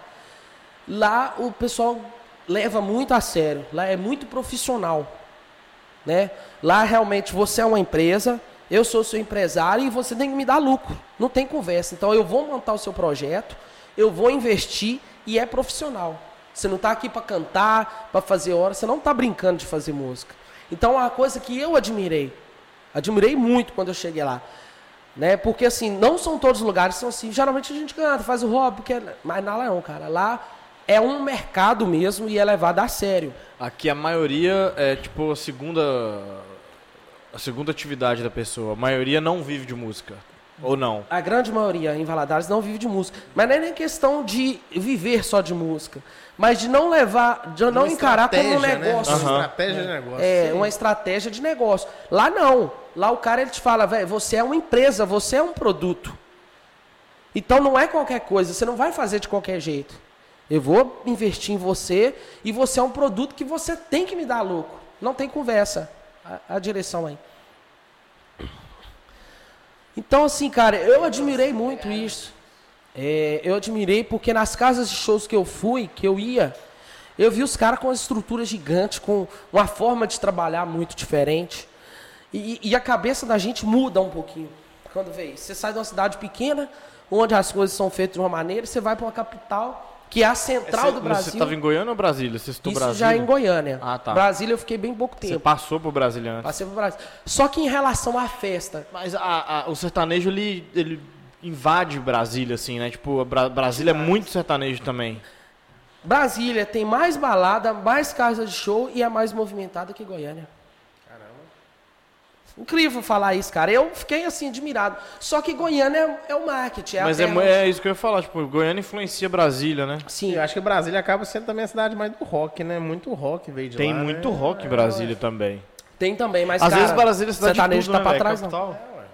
Sertanejo não tá pra trás porque lá é sertanejo nas. Lá a folga dos cantores é. Minta, a, folga, a, fol- a folga dos cantores lá é terça-feira. Segunda-feira, igual aqui. Segunda-feira é a folga dos cantores. De terça a domingo é boate, todas funcionando e todas lotadas. Não tem, cara. Pode ir quarta-feira lá que você vai ver gente. E você vai ver cantor, você vai ver estrutura, você vai ver os caras fazendo quarta-feira lá deve ser, inclusive, um bom dia, porque aí em quinta-feira mais ninguém trabalha no congresso. é. Então, assim, em relação a pra você sair Quarta-feira, pra curtir. Brasília é muito melhor. Brasília é muito melhor de festa do que Goiânia. Só que Goiânia é a central de tudo. Goiânia é a central dos produtores, dos músicos, dos escritórios. Eu morava, cara, morava assim, no meio da Audio Mix da Work Show, que na época eram os dois maiores escritórios. Então, assim, Hoje Você o Rock como- Show ainda é um dos grandes, né? É, até Mix hoje. Eu acho que eu não lembro de ter ouvido falar deles, não. Eles deram uma, uma assumida e tal, perderam alguns artistas bons, mas ainda continua com o Vila Mix, que é um grande festival, continua, né? Ah, entendi. Então, assim, já são consolidados no mercado também, então não, não tem muita conversa, não. Mas, cara, é, é, um- é uma realidade totalmente diferente. Totalmente diferente da nossa. E quando eu voltei pra cá, eu achei que eu era alguma coisa. Falei, morei em Goiânia, voltei lá, o pessoal gosta nenhuma. E muita gente me pergunta, cantores, né, que nunca foram, nunca tiveram oportunidade. Ô, Marlon, tô querendo ir pra lá, você deve ir. E até assim, pra mim é até um pouco difícil falar. Porque se eu falar com o cara pra não ir, ele vai achar que eu tô desanimando pra ele. E se eu falar pro cara ir demais e quebrar a cara, eu também posso ficar mal na fita. Então eu falo com o cara, falo, ó, cara, é o seguinte. Primeiro lugar, o que não deu certo pra mim, às vezes dá certo pra você. Não é, não é receita de bolo. Eu vivi uma realidade, a sua pode ser diferente da minha. Mas as coisas lá funcionam mais ou menos assim. Só que você tem a oportunidade de cair na graça lá também e fazer sucesso. Quer a melhor opção? Vai. Acha Paga melhor? pra ver. Vai, cara. Vai pra ver. Sem contar, você volta com aprendizado, né, cara? Tenho Demais. certeza que você aprendeu muito Cê lá e você aplica os aprendizados que você teve até hoje. Com certeza. Mesmo que não aprenda, mas você sabe como é que é. Uma hora você chega e você fala, cara, eu tenho que seguir aquela linha ali, porque é assim que funciona a coisa. Entendeu? Mas, cara, eu não me arrependo e se pudesse, iria de novo, faria de novo, porque é muito bom e quem quiser ir, vai. Faz Faz vamos o fazer o teste. seguinte, nós vamos achar um investidor, nós vamos chegar com o Marlon Henrique lá de ônibus, com o ônibus escrito Marlon Henrique, Marlon assim, Henrique. estacionar na frente do maior bar lá, pronto, ó, chegamos com o Marlon Henrique aí, sucesso estourado. Uma das... Tá bom na madrugada. Mas, cara, eu, lá, Tem que assim, escrever no ônibus no lateral. Lá eu tocava a primeira vez. ah, ah, vocês costumam brincar que eu sou zicado, mas tem muita história doida. É. Primeira vez que eu cheguei em Goiânia. Nós estamos brincando, não, é falando sério. Tá falando sério. tá falando sério. Meu primeiro show em Goiânia, porque assim, eu cheguei em Goiânia, ninguém me conhecia, tal. Falei, cara, eu não vou ficar esperando viver de música. Eu tenho que morar, tenho que pagar aluguel, tem essas coisas. E eu comecei a trabalhar numa empresa de consórcios. Vendia consórcios, carta de crédito e tal. E, rapaz, aí eu consegui, com muita luta, eu tive que mudar meu número de telefone, porque é, lá em Goiânia é assim. Lá tem o setor marista, que é onde está é, onde estão todas as casas de show, geralmente elas estão nesse setor. É bairro, né? É um bairro só que lá chama setor. E lá, cara, tem duas ruas assim que fazem assim, ó. um- um- um- uma cruz, né? E nessas duas ruas estão as 90% das boates de Goiânia. As duas maiores são numa rua separada, que é a Vila Mix Boate e a Santa Fé. Só que nessas boates, ou você é artista da Vila Mix, ou você tem DVD gravado, senão você nem entra para tocar. As outras já são os cantores menores, os cantores que vão para lá e tal. Aí nessas duas ruas, cara, é uma boate do lado da outra. E assim, não é exagero, não. É uma do lado, é uma aqui, outra aqui. E você passa, tem aquele monte de fila para entrar nessa, para entrar naquela, para entrar naquela. Você nem sabe que fila é pra onde. Você não sabe, você fica assim, qual que eu vou entrar? E você. Isso, você pode escolher qual boate que você entra. Ah, e os promoters dessas boates, eles ficam na porta. Eles veem você voltando não, cá, cara, aqui 20 reais open bar a noite toda, tem isso e isso, tá na outra. Nossa, eu ia é nessa. 15, 20 aqui reais. Era não. 20, 30 reais open bar a noite toda. Caramba. Noite toda. Eu cansei de ir lá pagar 25, 30 e bebia até 5 horas da manhã. Aí ficava, não, vem cá, cara, vem na minha aqui que eu vou ter isso aqui e tal e tal. Não, vem cá na minha que tá melhor. Tem um lugar igualzinho aqui em Valadares, Mercado Municipal. Entra aqui, meu freguês. Entra aqui. Entra aqui, cliente. Rapaz, aí nisso foi nisso. Eu falei, vou lá nesse setor. Mas 15 reais open bar. Ah, é, não. mas 15 reais lá você. Me... Era, era 15, 20, dependendo do horário. Se você chegasse mais cedo, você pagava 15. Aí tal, tal hora era 20, ia só aumentando. Mas era muito barato mesmo. Aí nisso eu fui nessa, nesse cruzamento no setor marista e consegui fechar meu primeiro show. Assim, consegui assim, né? Cara, pega meu número e me chama. Só que eu tinha o DDD daqui, 33. Chamei, o cara não me respondeu e tal, tal, tal. Aí peguei, criei o número de Goiânia e consegui fechar o primeiro show. Acabou, falei, ah, fala Henrique, chegou o primeiro show em Goiânia. História. meu primeiro show em Goiânia, cara. Chamei todo mundo da empresa. E todo mundo foi. Tinha uns 25 funcionários, mais uns amigos que foram. Sete cantores na noite. Lá era assim. Lá era assim. Nu. Cantou um, cantou dois, cantou três, cantou quatro, cantou cinco, cantou seis. Cantou no sexto, cara. Eu tô assim, ué, caralho. Vamos chamar, não?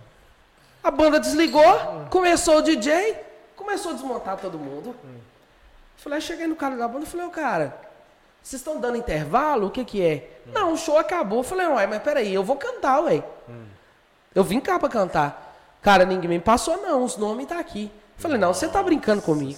Você tá de sacanagem com a minha cara. Falou, não, mandaram parar, agora é só DJ.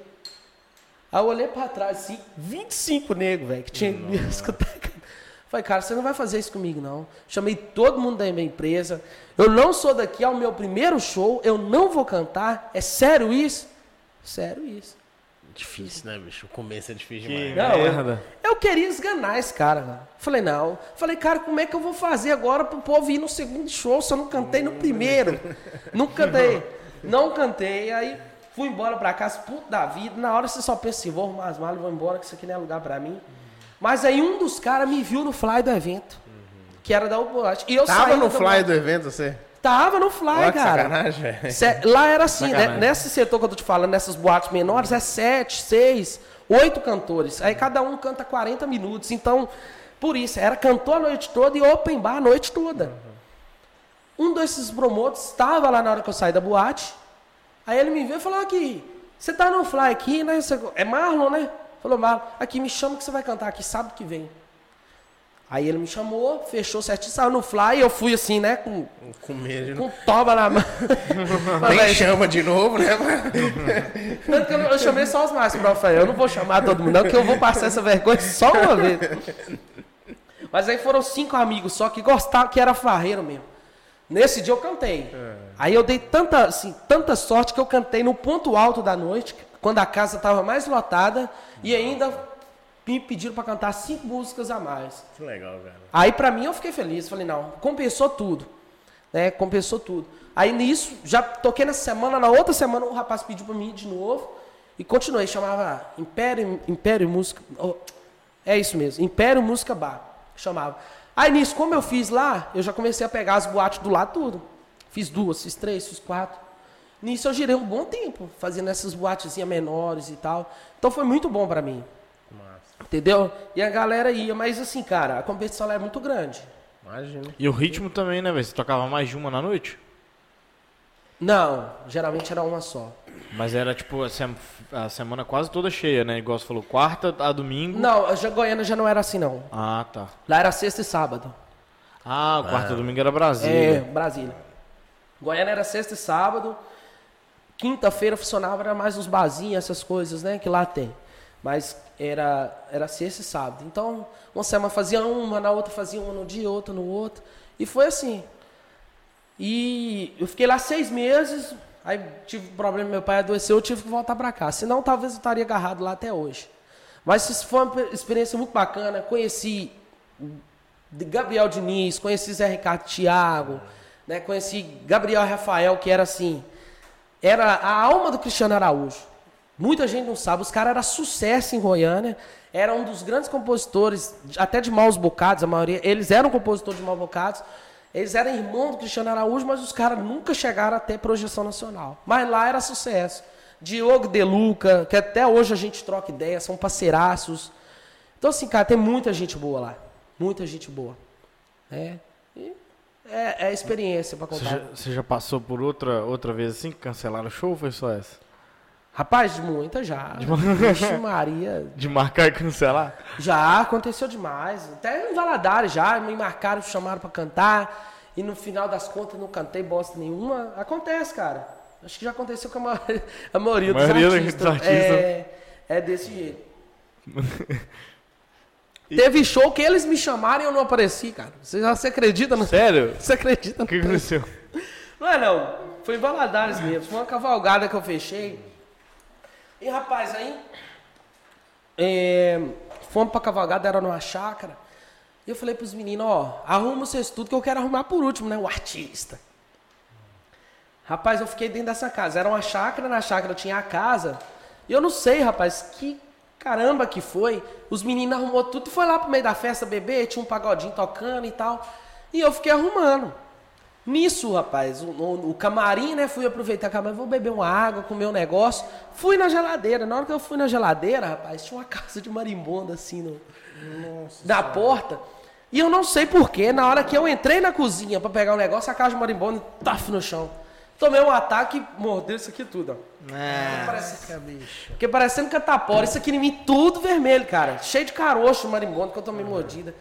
E eu não sei o que, que uma coisa tem a, a, ver com a outra, não. No mesmo tempo que eu tomei a mordida, me deu uma dor de barriga, cara. E eu fui pro banheiro, ah, falei, cara. É desespero. Nessa hora, filho, Nessa tá hora aí. tudo. Mas assim, cara, eu não vou ficar, eu não vou aqui, não. Eu cacei um banheiro, tinha um quarto lá, não, não tinha nem luz no banheiro. E eu fui lá para resolver meu problema. Nisso, os meninos foram. Pensando no show ainda, né? Pensando no show. Eu passei um perfume lá, passei um álcool, mas toquei com isso aqui tudo cheio de calombo, de vermelho assim. Aí, rapaz, estou lá no banheiro, de boa, resolver meu problema e tal. E os meninos, e eu não sabia, os meninos já estavam no palco. Já tinha tudo armado, passado o som. Aí disse o louco, eu tô tá assim, com vocês, Marlon Henrique, e o silêncio. Com vocês! Tá, cadê o Marlon Henrique? E nada do Marlon Henrique entrar. Rapaz, os meninos tiveram que desmontar. Hum.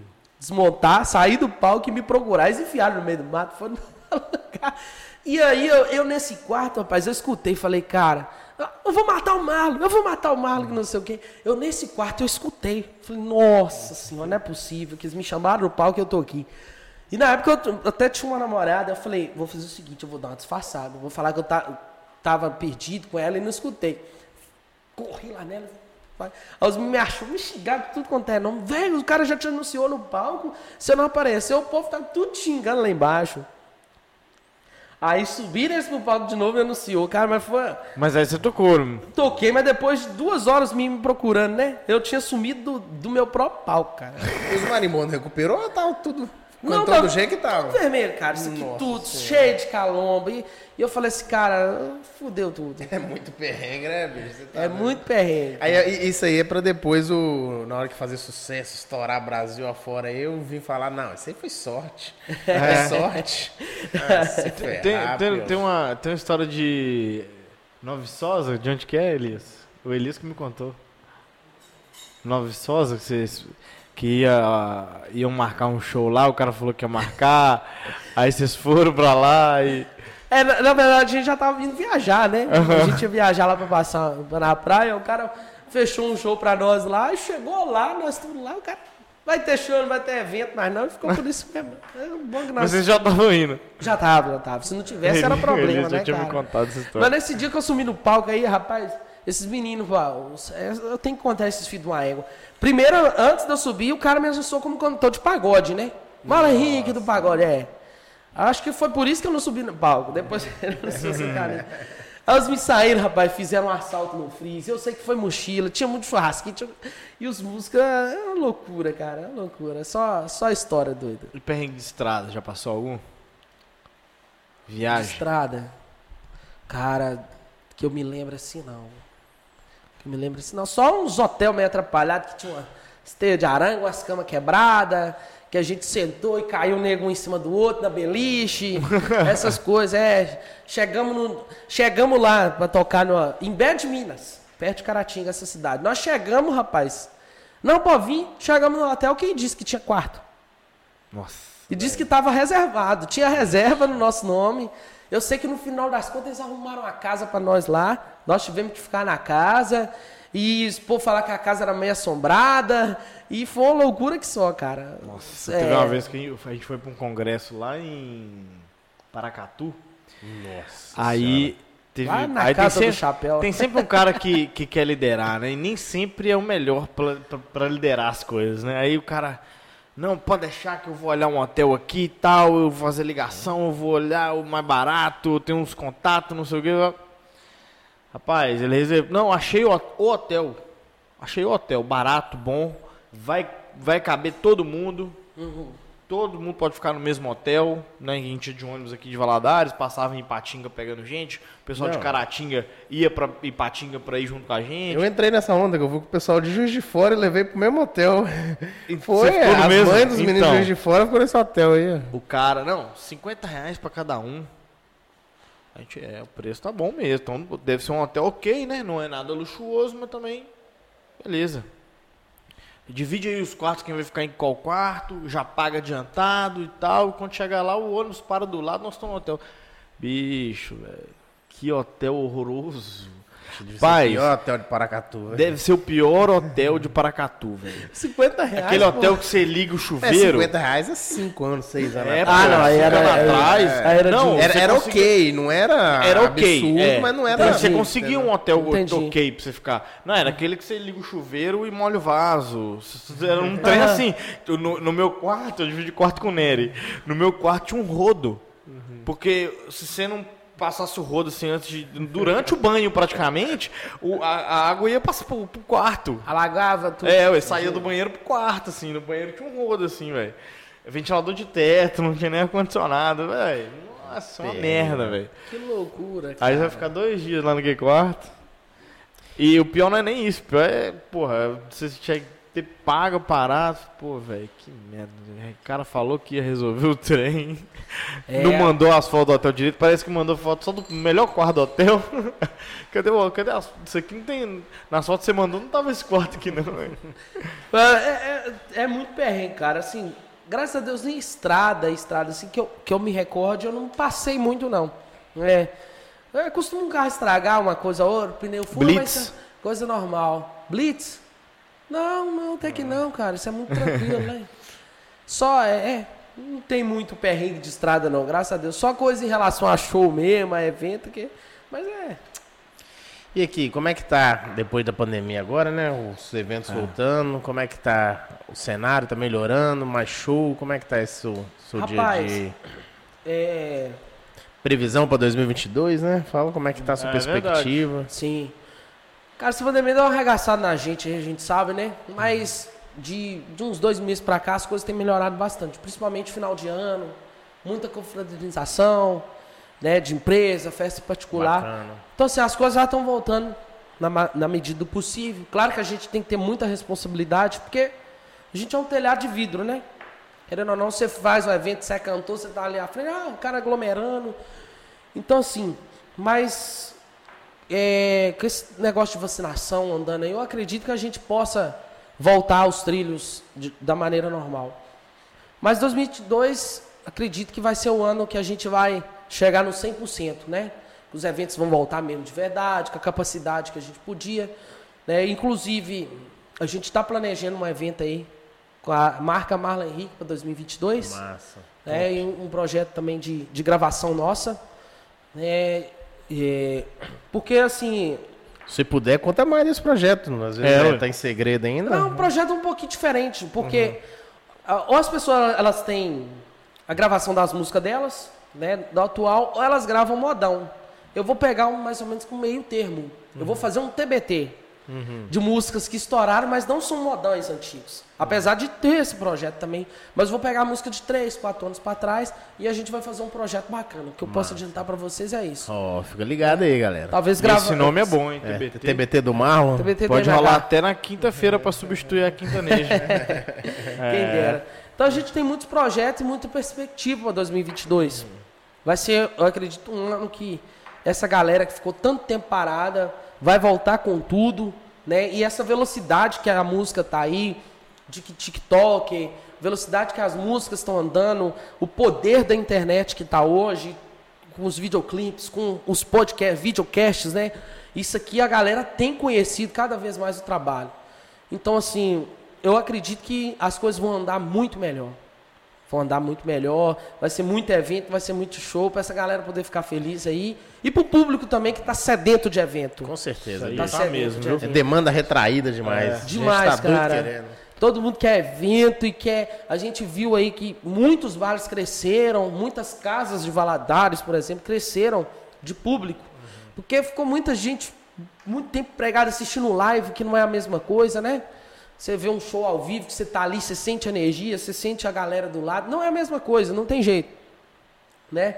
Então, se o povo tá querendo sair, tá querendo curtir, se arrumar para sair bonita as mulheres, os homens estão querendo arrumar também para conhecer mulher bonita no show, é, curtir música beber cachaça. E, cara, é uma coisa que é válida. É uma coisa que é muito válida. A gente tem que sair, se divertir. E para quem canta, cara, você quer subir, você quer ver lá Alegria da galera, né? lotado, paçocada, é um esbarrando o outro, é dançando forró. Então eu acredito que 2022 a gente vai conseguir realizar de verdade essa vontade. Porque esse evento em lounge é até legal, mas não é a mesma coisa. Você Não tem é, aquele né? cercado, não tem aquela energia, né? Muito, muito restrito. Não assim. é a mesma coisa, Não é a velho. mesma coisa. Então, Rapaz, assim, se, se nem, as coisas. Nem passarinho foi feito pra gaiola, ainda mais pro ser humano, pô. É. Tira daqui, eu quero ficar livre, porra. É, o negócio é energia, o povo joga bebida pra cima. Nem camarote engaiolado eu gosto. Não. Quanto mais lounge na pista eu vou ter que ficar na gaiola também, porra. É povão. Eu quero é o povo.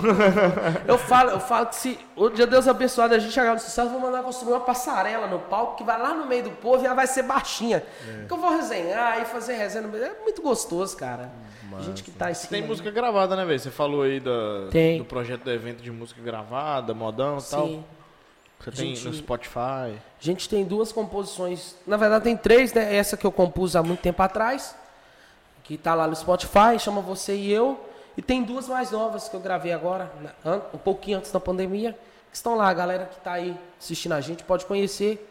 Marlon Henrique, Spotify, Deezer, todas as plataformas digitais que você pensar. Até no TikTok tem a gente lá. Deixar um trabalho pro Pedrão aí, deixar o link do Spotify, do Marlon. Sim. Alô, Pedrão. Em breve clipe também. Em breve, vocês. clipe no YouTube. É, vamos trabalhar ela aí e vem mais música nova também. A gente tá com aí já no, no gatilho já pra. Cara, mas eu gostei demais desse projeto do TBT, cara. Eu Então, juro primeira você, mão, isso eu não tô contando nem pra minha mãe, rapaz. É exclusivo aí. Esse projeto do TBT eu gostei muito, tá? Tem tudo pra dar certo, cara. Eu gosto muito assim. Graças a Deus por ter vivido muita música. A gente conhece música assim pra dar 20 horas de show sem repetir. Assim, falando por baixo. Então a gente tem que relembrar. Tem que vir, lembrar as pessoas que não é E só. é bom, cara. Tem música que estourou em épocas Que é assim, muito boa. Que, que a gente tem uma. uma Marca uma que, época, que né? marcou muito e a gente não escuta mais no- Não no- na, na balada, assim. É uma pegada, uma pegada inteligente, marcando as épocas. Cada É. música marca uma época, É. né? Você vai e pega essas épocas assim. Hoje é muito volume. É, é, no mesmo tempo que tem muita informação, tem muita música. É. Cara, eu, por exemplo, a gente não dá conta de manter um repertório mais dois, três meses. Antigamente o cantor ele fazia um repertório, ele segurava seis meses com o repertório. Hoje em dia, cara, se você fizer isso, você está desatualizado. Porque cada mês, às vezes a cada semana já surge uma música nova e a música explode. E você tem que colocar ela. A internet que- potencializa Hum, muito, cara, né? não tem Potencializa demais. Então, assim, é, hoje você tem que saber mesmo adaptar e estar sempre ligado no que está acontecendo. Que a velocidade da música hoje ela está muito rápida. Esse TikTok aí, cara, isso, isso contribui de uma forma que é sem noção. Muito, muito louco. Muito Você já pensou em fazer uma dancinha lá pro TikTok, postar música? Ah, tem que lançar um, né? Lançar uma dancinha do Rapaz, esse dia eu tava lá em dançando casa, lá eu falei assim, dá, dá pra Tiaguinho. sair. Thiago Tamek. Trabalho pra ele, pro Thiaguinho, que gosta de TikTok. Ele, ele é, é coreógrafo. Ele é, o Thi- Thiago Azevedo, ele é. Eu vou, vou mandar pra ele. Manda né? pra ele, falou, velho, faz uma dança pra mim aí, pô. E aí, vamos fazer, né? Quem sabe? Ó, TikTok premiado do, do É, MH. porra. Quem fizer a melhor dança. vai. Mas é. A música já tá lá, o refrão dela. Já tem ela disponível no TikTok. Né? E a gente vai trabalhar aí, pra ver o que, que faz. Às vezes o João Dancinha, quem sabe, não, vira- não viraliza também. Pois é. Muito legal. Né? É porque eu também não sei. Na verdade, eu não tenho muito essa linha de fazer a música de senta, de levanta, de quica. Não é minha praia. Eu, eu gosto mais da música letrada que conta a história. Não, não tô falando que é ruim, não, né? Mas cada um com. a- Pois é, mas eu acho que essa galho. pegada é boa, porque a galera tá tão acostumado com o, o mesmo, Sim. que às vezes você pegar uma parada diferente, botar, É. aí vira também, sacou? E às vezes, cara, o pessoal tá fazendo muito isso no TikTok. Você pega uma letra, por exemplo, tá falando de amor.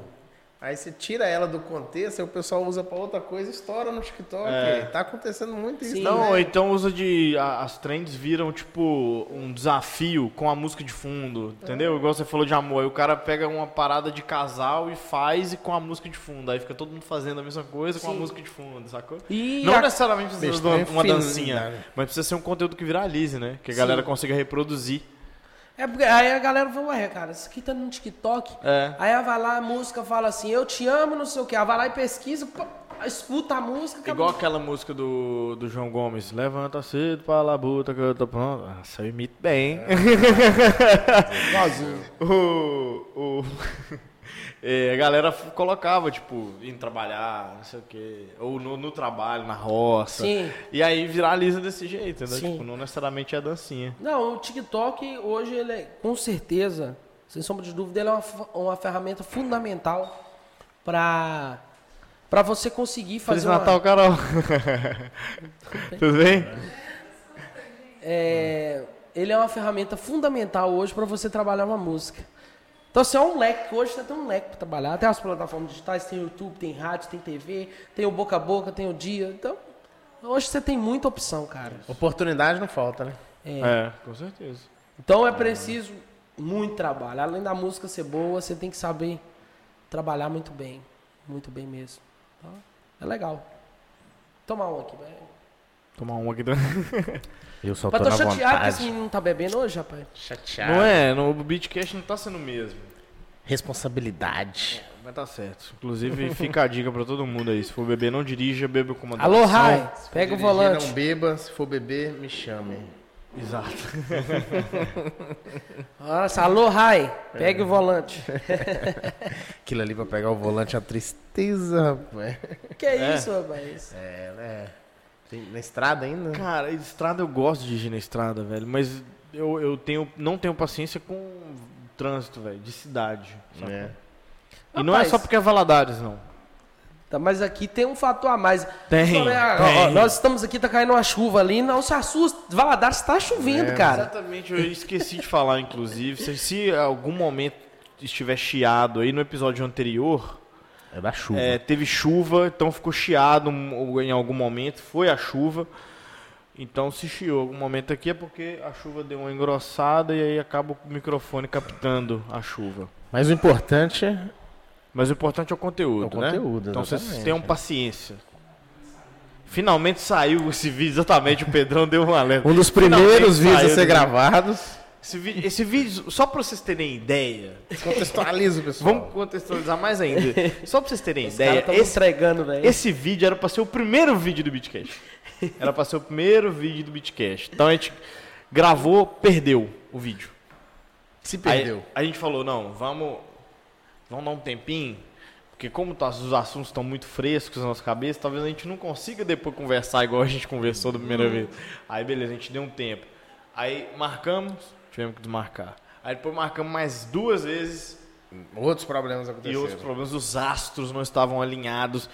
parece que hoje não tá tão alinhado assim, não. A chuva tentou atrapalhar, muita coisa. Mas, Mas nossa, deu certo, tamo aí. mas o E Beatcast saindo é pro Natal. o espírito de Natal do A, Beatcast a gente é mais blindado no aço, rapaz. Isso. A gente é blindado E o. Beatcast é persistente. Nós vamos até os limites. Pra trazer conteúdo pra você, nosso espectador. Exatamente. A luta é até o final. Mas- E o agradecer o Malo por ter E toda a paciência, né, por ter toda a paciência, né, né? Aqui são dois É um agradecimentos. desafio. Por ter aceito o convite, Convite. os convites e ter paciência. Você vê que tem que ter persistência. O cara, pra ser músico, cantor, tem, que ter persistência. E até com a gente, ele teve persistência. É um também. exercício de paciência diário, cara. É, é tipo, é meio, é meio que um jó da vida, cara. Não é, não é fácil, não. Porque é, tem que comer muito feijão com farinha, né? Eu costumo falar. Mas também, eu, graças a Deus, sou muito tranquilo em relação a isso. Até porque eu gosto também. A gente, eu falo igual puta na chuva. Fala pobre na chuva, puta na chuva. Eu gosto muito de falar, gosto muito de entrevista. É, acho que eu, que eu- que eu nasci pra isso mesmo. Então, a gente vai. Se precisar vir mais uma vez, nós vem também. Não tem, tem Você nasceu aqui, Zé? Valadares? não, eu sou de Curaci, nasci em Ah, Curaci. você nasceu lá, A né? cidade da barata? É, Cidade Barata. A terra da cachaça. Melhor Você gosta de cachaça. roça? Você gosta pra caralho de roça? Rapaz, gostar eu gosto, mas hoje eu não teria paciência pra ficar lá mais de uma semana. eu gosto de ir de Se tiver internet, dá mas- pra ficar uma semana, é o limite. É, não, Eu não gosto de roça, não. Porque eu sempre fui Assim, criado na cidade, então não vou, vou ser hipócrita aqui não. Daí a gente fala, é roceiro, leite em roça, bruto, roxo sistemático, mas não aguento ficar dois dias lá sem internet. então, é isso. A gente acostumou com a cidade, cara. e Tem tudo fácil ali. eu né? gosto Mas pra ir pela experiência. Vai lá, descansa, depois volta. É, pra você relaxar a cabeça, mano, desliga o celular, toma um leitinho da mimosa, vai na cachaça. Bom, Uma broa. Mineiro gosta, né, Gosta. velho? Comida de roça é a melhor comida do mundo. Rapaz, quando eu vou em Coraci, eu, eu, eu tomo tanto café, cara, que eu chego até peto. Porque você toma café na prima, na tia, na irmã, onde você vai, te oferece café, queijo, essas coisas. Então você vai, rela... pra esparecer a Agora, cabeça é bom. o, o leite de roça é diferenciado, né, Leite velho? é, né, velho? Você tá doido. Na hora que você bebe o É leite de diferente. roça e bebe Rapaz, o você leite não vai acreditar, muita aqui, gente me chama de doido. Hum. Eu gosto de pegar direto no resfriador, do jeito que tá lá e tomar, purinho. Quando eu vou, eu ia muito estar fazendo um amigo meu aqui, eu pegava, ó, gente, mas eu pego do jeito desse lá, porque eu sei que é azeda, tá? Então não, não me critiquem, não. Tem um negócio lá que você pega que você não encosta, então você consegue tirar ele direto. Cara, totalmente diferente do que a gente pega aí. É, é muito Totalmente diferente. É diferente pra caramba. Na última vez que eu fui. Esse povo vai achar que eu sou maloqueiro. Na última vez eu peguei um. Na última vez eu peguei. aqui- Sabe esses galão de água de 20 litros? Eu enchi um e trouxe, cara. Caramba. Lacrei não ele estraga, não? Oi? Não estraga, não? Não, não, mas aí eu. Não Dura menos, né? tudo, não. É, Dura menos, né? Coloquei, fiz uns 3 litros, coloquei na geladeira, o resto eu Ah, dei pros tá. amigos e tal. Porque é muito bom, cara. É muito bom. Roça é. Tinha um professor aqui da Fadvale que ele, ele comprava. Ele comprava não, ele vende, ele, ele produz, né? Aí ele fala que a, a- na casa dele ele levava era galãozão de leite lá, da- direto da roça. Direto, né? Ah, não, é diferente, cara. Porque esses leites misturados que a gente toma, você tira direto da vaca, ele é totalmente Totalmente engraçado, minha diferente. experiência de roça é no Espírito Santo, cara. Você conhece Laranja da Terra? Perto de Lajinha? Já ouvi falar, mas não conheço, não. É minha mesmo. maior Var- experiência de Varginha, roça Minas é La- Gerais, doido. Lajinha. Ah, lajinha. Lajinha. Desculpa. Eu só, rapaz, eu só vou na roça pra pegar bicho de pé, porque nunca vi um cara com sangue bom, não, cara. Eu chego aqui, eu tenho que usar chinelo um mês, que eu, eu encho de bicho de pé. É A desse dica jeito. de Marlon. Achei um cara mais azarado que eu, irmão. Que eu, mais azarado que eu é bem difícil, bem difícil. velho. Se eu comprar um anão, ele cresce. Você tá doido. né? Não, não, não. Mas eu acho que você tá bem ali. Eu acho que você tá liderando essa, essa classificação aí. Em larga vantagem. Mas é bom, cara. A gente tem muita história, a gente até esquece, porque assim, é tanta, é tanta coisa. Eu até fiz uma colinha aqui, mas acabou que eu já, já perdi tudo. Uai, vê aí se tiver um- mais um trem pra contar aí, ó. Não, é, é- é legal. Então, assim, cara, é... Chegando encomenda especial pra vocês. viu? Nevou, ó, Natal. Natal e neve tem tudo a ver. Nevou no Bidcast. Que tristeza desse menino, né, rapaz? Nossa, rapaz. Tá só passando aqui. Melhor parte do Beatcast, ele não tá. Olha aí, ó. Ó, ó. Aí, ó. Pegou isso? Ao O vivo, zó- O gente? zóio tá grande aqui, ó. é ele. É a culpa da água. Já falei, rapaz, bota a mulher pra pegar o volante, cara. Treinar ela. Tem que treinar. Mas é esse- eu acho que é esse. Hoje era um excelente dia. pra você falar, hoje eu vou te ensinar. Porque eu não posso dirigir porque eu bebi. Aí ela tinha que dirigir, né? Na marra, né? Treinar na marra, né? Tomara que ela não assista esse episódio. Dando essa ideia aí. Mas ela tá assistindo todas, velho. Aí tá fudeu. O que bom, é audiência fiel. Dá moral, cara.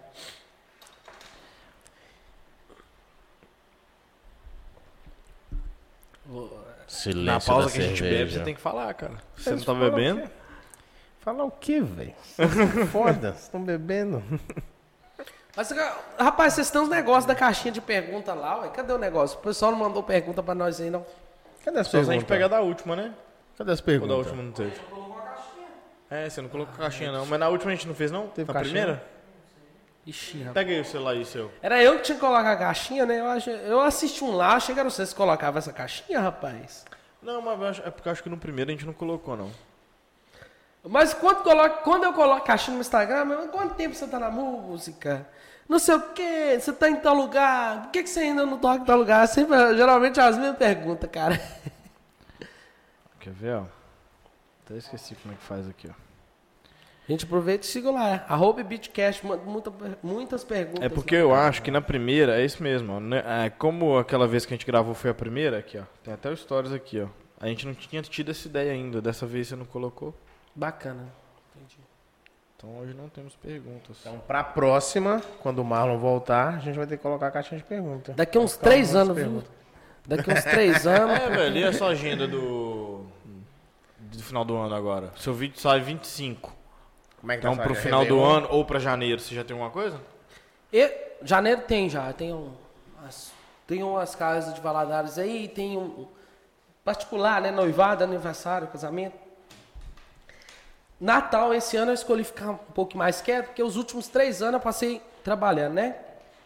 Longe da família. Longe, é, acaba que Natal ele é um momento assim meio de, de família mesmo, eu costumo falar. Cada um na sua casa, confrate- confraterniza, faz a, a tradicional ceia, né? O local pra você ver os parentes que tinha 10 anos que você não via, todo mundo aparece no Natal, a família feliz, é legal. E no ano novo, geralmente, a gente já, já quer tocar, já quer sair.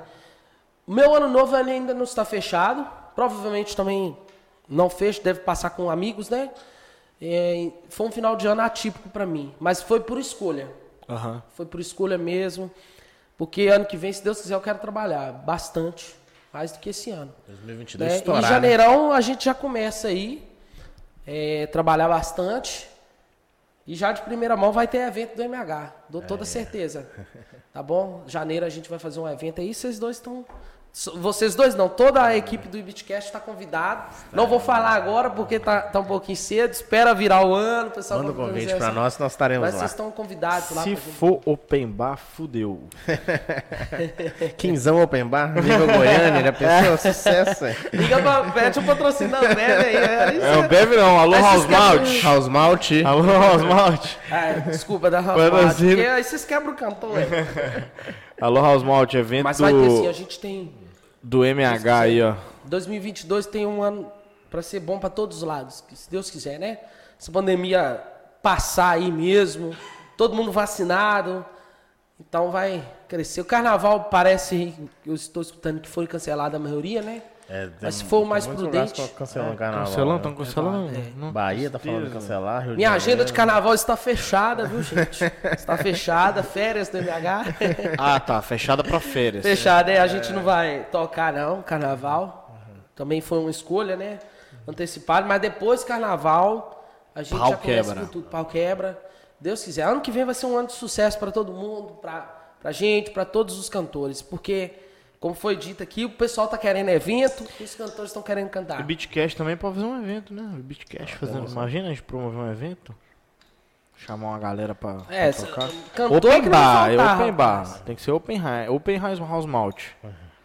Cantor que não vai faltar, né? Porque é muita, muita gente boa que tem aí, muita gente que tem muita história para contar aqui. Então, eu acho bem, bem legal, bem Quem válido. sabe?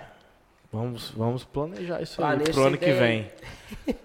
Que Você vai vai dar tocar, certo. você toca pra gente no, no evento? Com maior honra, rapaz. Pode, pode chamar a gente lá que a gente faz. Então você vai, pode levar o violão.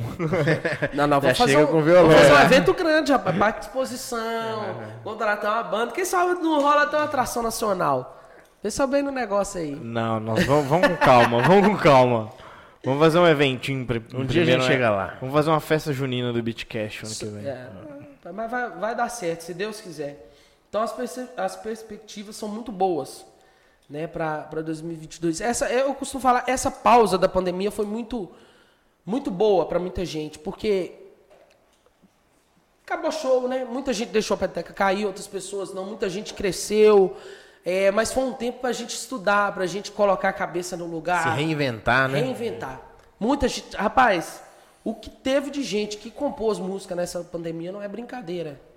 Né? Você, porque tempo livre, cantor, tava lá sem fazer show, sentava em casa, pegava o violão, tomava uma cachaça, tomava uma cerveja e ia fazer música. Né? Então, assim, as coisas elas estão vindo devagar, mas tem muita coisa nova para vir. Tem muita gente para aparecer aí. Então, eu acho que vai ser muito bom. Muito bom mesmo. Vamos que vamos. Vamos que vamos. Vamos pras planejar considerações finais? Nós já demos aqui uma, uma hora aí já, Eu sabe? não faço ideia. É isso aí. Mas, ah, Se tem mais Considerações alguma finais? pergunta, mais alguma coisa que vocês querem saber? Mercado musical. estou, estou tranquilo. Você que sabe. Fico satisfeito. Vamos finalizar? Vamos, ué. Vambora. Pode dar o recado final aí. Diz pô. pra nós as suas, considerações finais. Agradecer vocês pelo convite, né? Apesar dos pesares, conseguimos gravar, gente. É, teremos, se Deus quiser, mais oportunidades, né? Da gente contar mais coisas. É, aproveitem, conheçam um pouquinho do meu trabalho lá nas redes sociais, Instagram, arroba cantor Marlon Henrique, Facebook Marlon Henrique. Siga os YouTube. meninos aí também do Beatcast. Né? YouTube, tem, muito- o YouTube também. tem YouTube também. Spotify. Spotify, todas as plataformas digitais, Amazon Music, Deezer, Claro Music, tudo lá. Tem as nossas músicas que a gente já tá lá. Em breve também tem mais para vocês, tá? Sigam os meninos aí também para ver conteúdo bacana. E no mais é isso. Agradecer a oportunidade, agradecer a Deus aí também. E tem muito mais coisa para vir. Marlon, a gente agradece, agradece por você ter aceitado os convites isso. várias vezes, agradecer por você ter tido a paciência e a persistência com a gente, né, que a gente já comentou no episódio. E muito obrigado mesmo e sucesso que 2022 estoure aí. Desejar um feliz ano Natal para todos os nossos espectadores, que vocês curtam esse Natal com a família, aproveitem a família muito mais esse ano provou quanto é importante a gente estar próximo da família, né? Exatamente. Então, os desafios vêm, as dificuldades passam. Então, curtir a família, aproveitar a família é um tempo importante pra gente. Então, desejo o nosso Feliz Natal a toda a sua família, a todos vocês aí. E Agenda para os próximos dias. Dia 29 a gente tem vídeo novo com o seu xará, Marlon este ano. Dia Mas é prime... este ano ou ano que vem? É este ano ainda. É este ano ainda. Dia 29 de dezembro. este ano ainda. E dia 1 você já começa o ano com vídeo novo também do Ibitcast com o Leandrinho Vieira da APIC. E é isso. O Ibitcast fica por aqui, sempre com você. Se quiser, Feliz Natal. Siga pra a gente, no nosso rede social, inscreve no canal, sininho da notificação. Gente, Vocês a já gente tá sabem com um monte de você gente assistindo e não é inscrito. Escreve a gente aí, pelo amor de Deus, ajuda, apoia o canal. A gente conta com o apoio de vocês. É isso? Acabou? É isso. E dê o seu feedback, por favor, E comente. tamo junto. Um abraço, galera. Até a Valeu. próxima.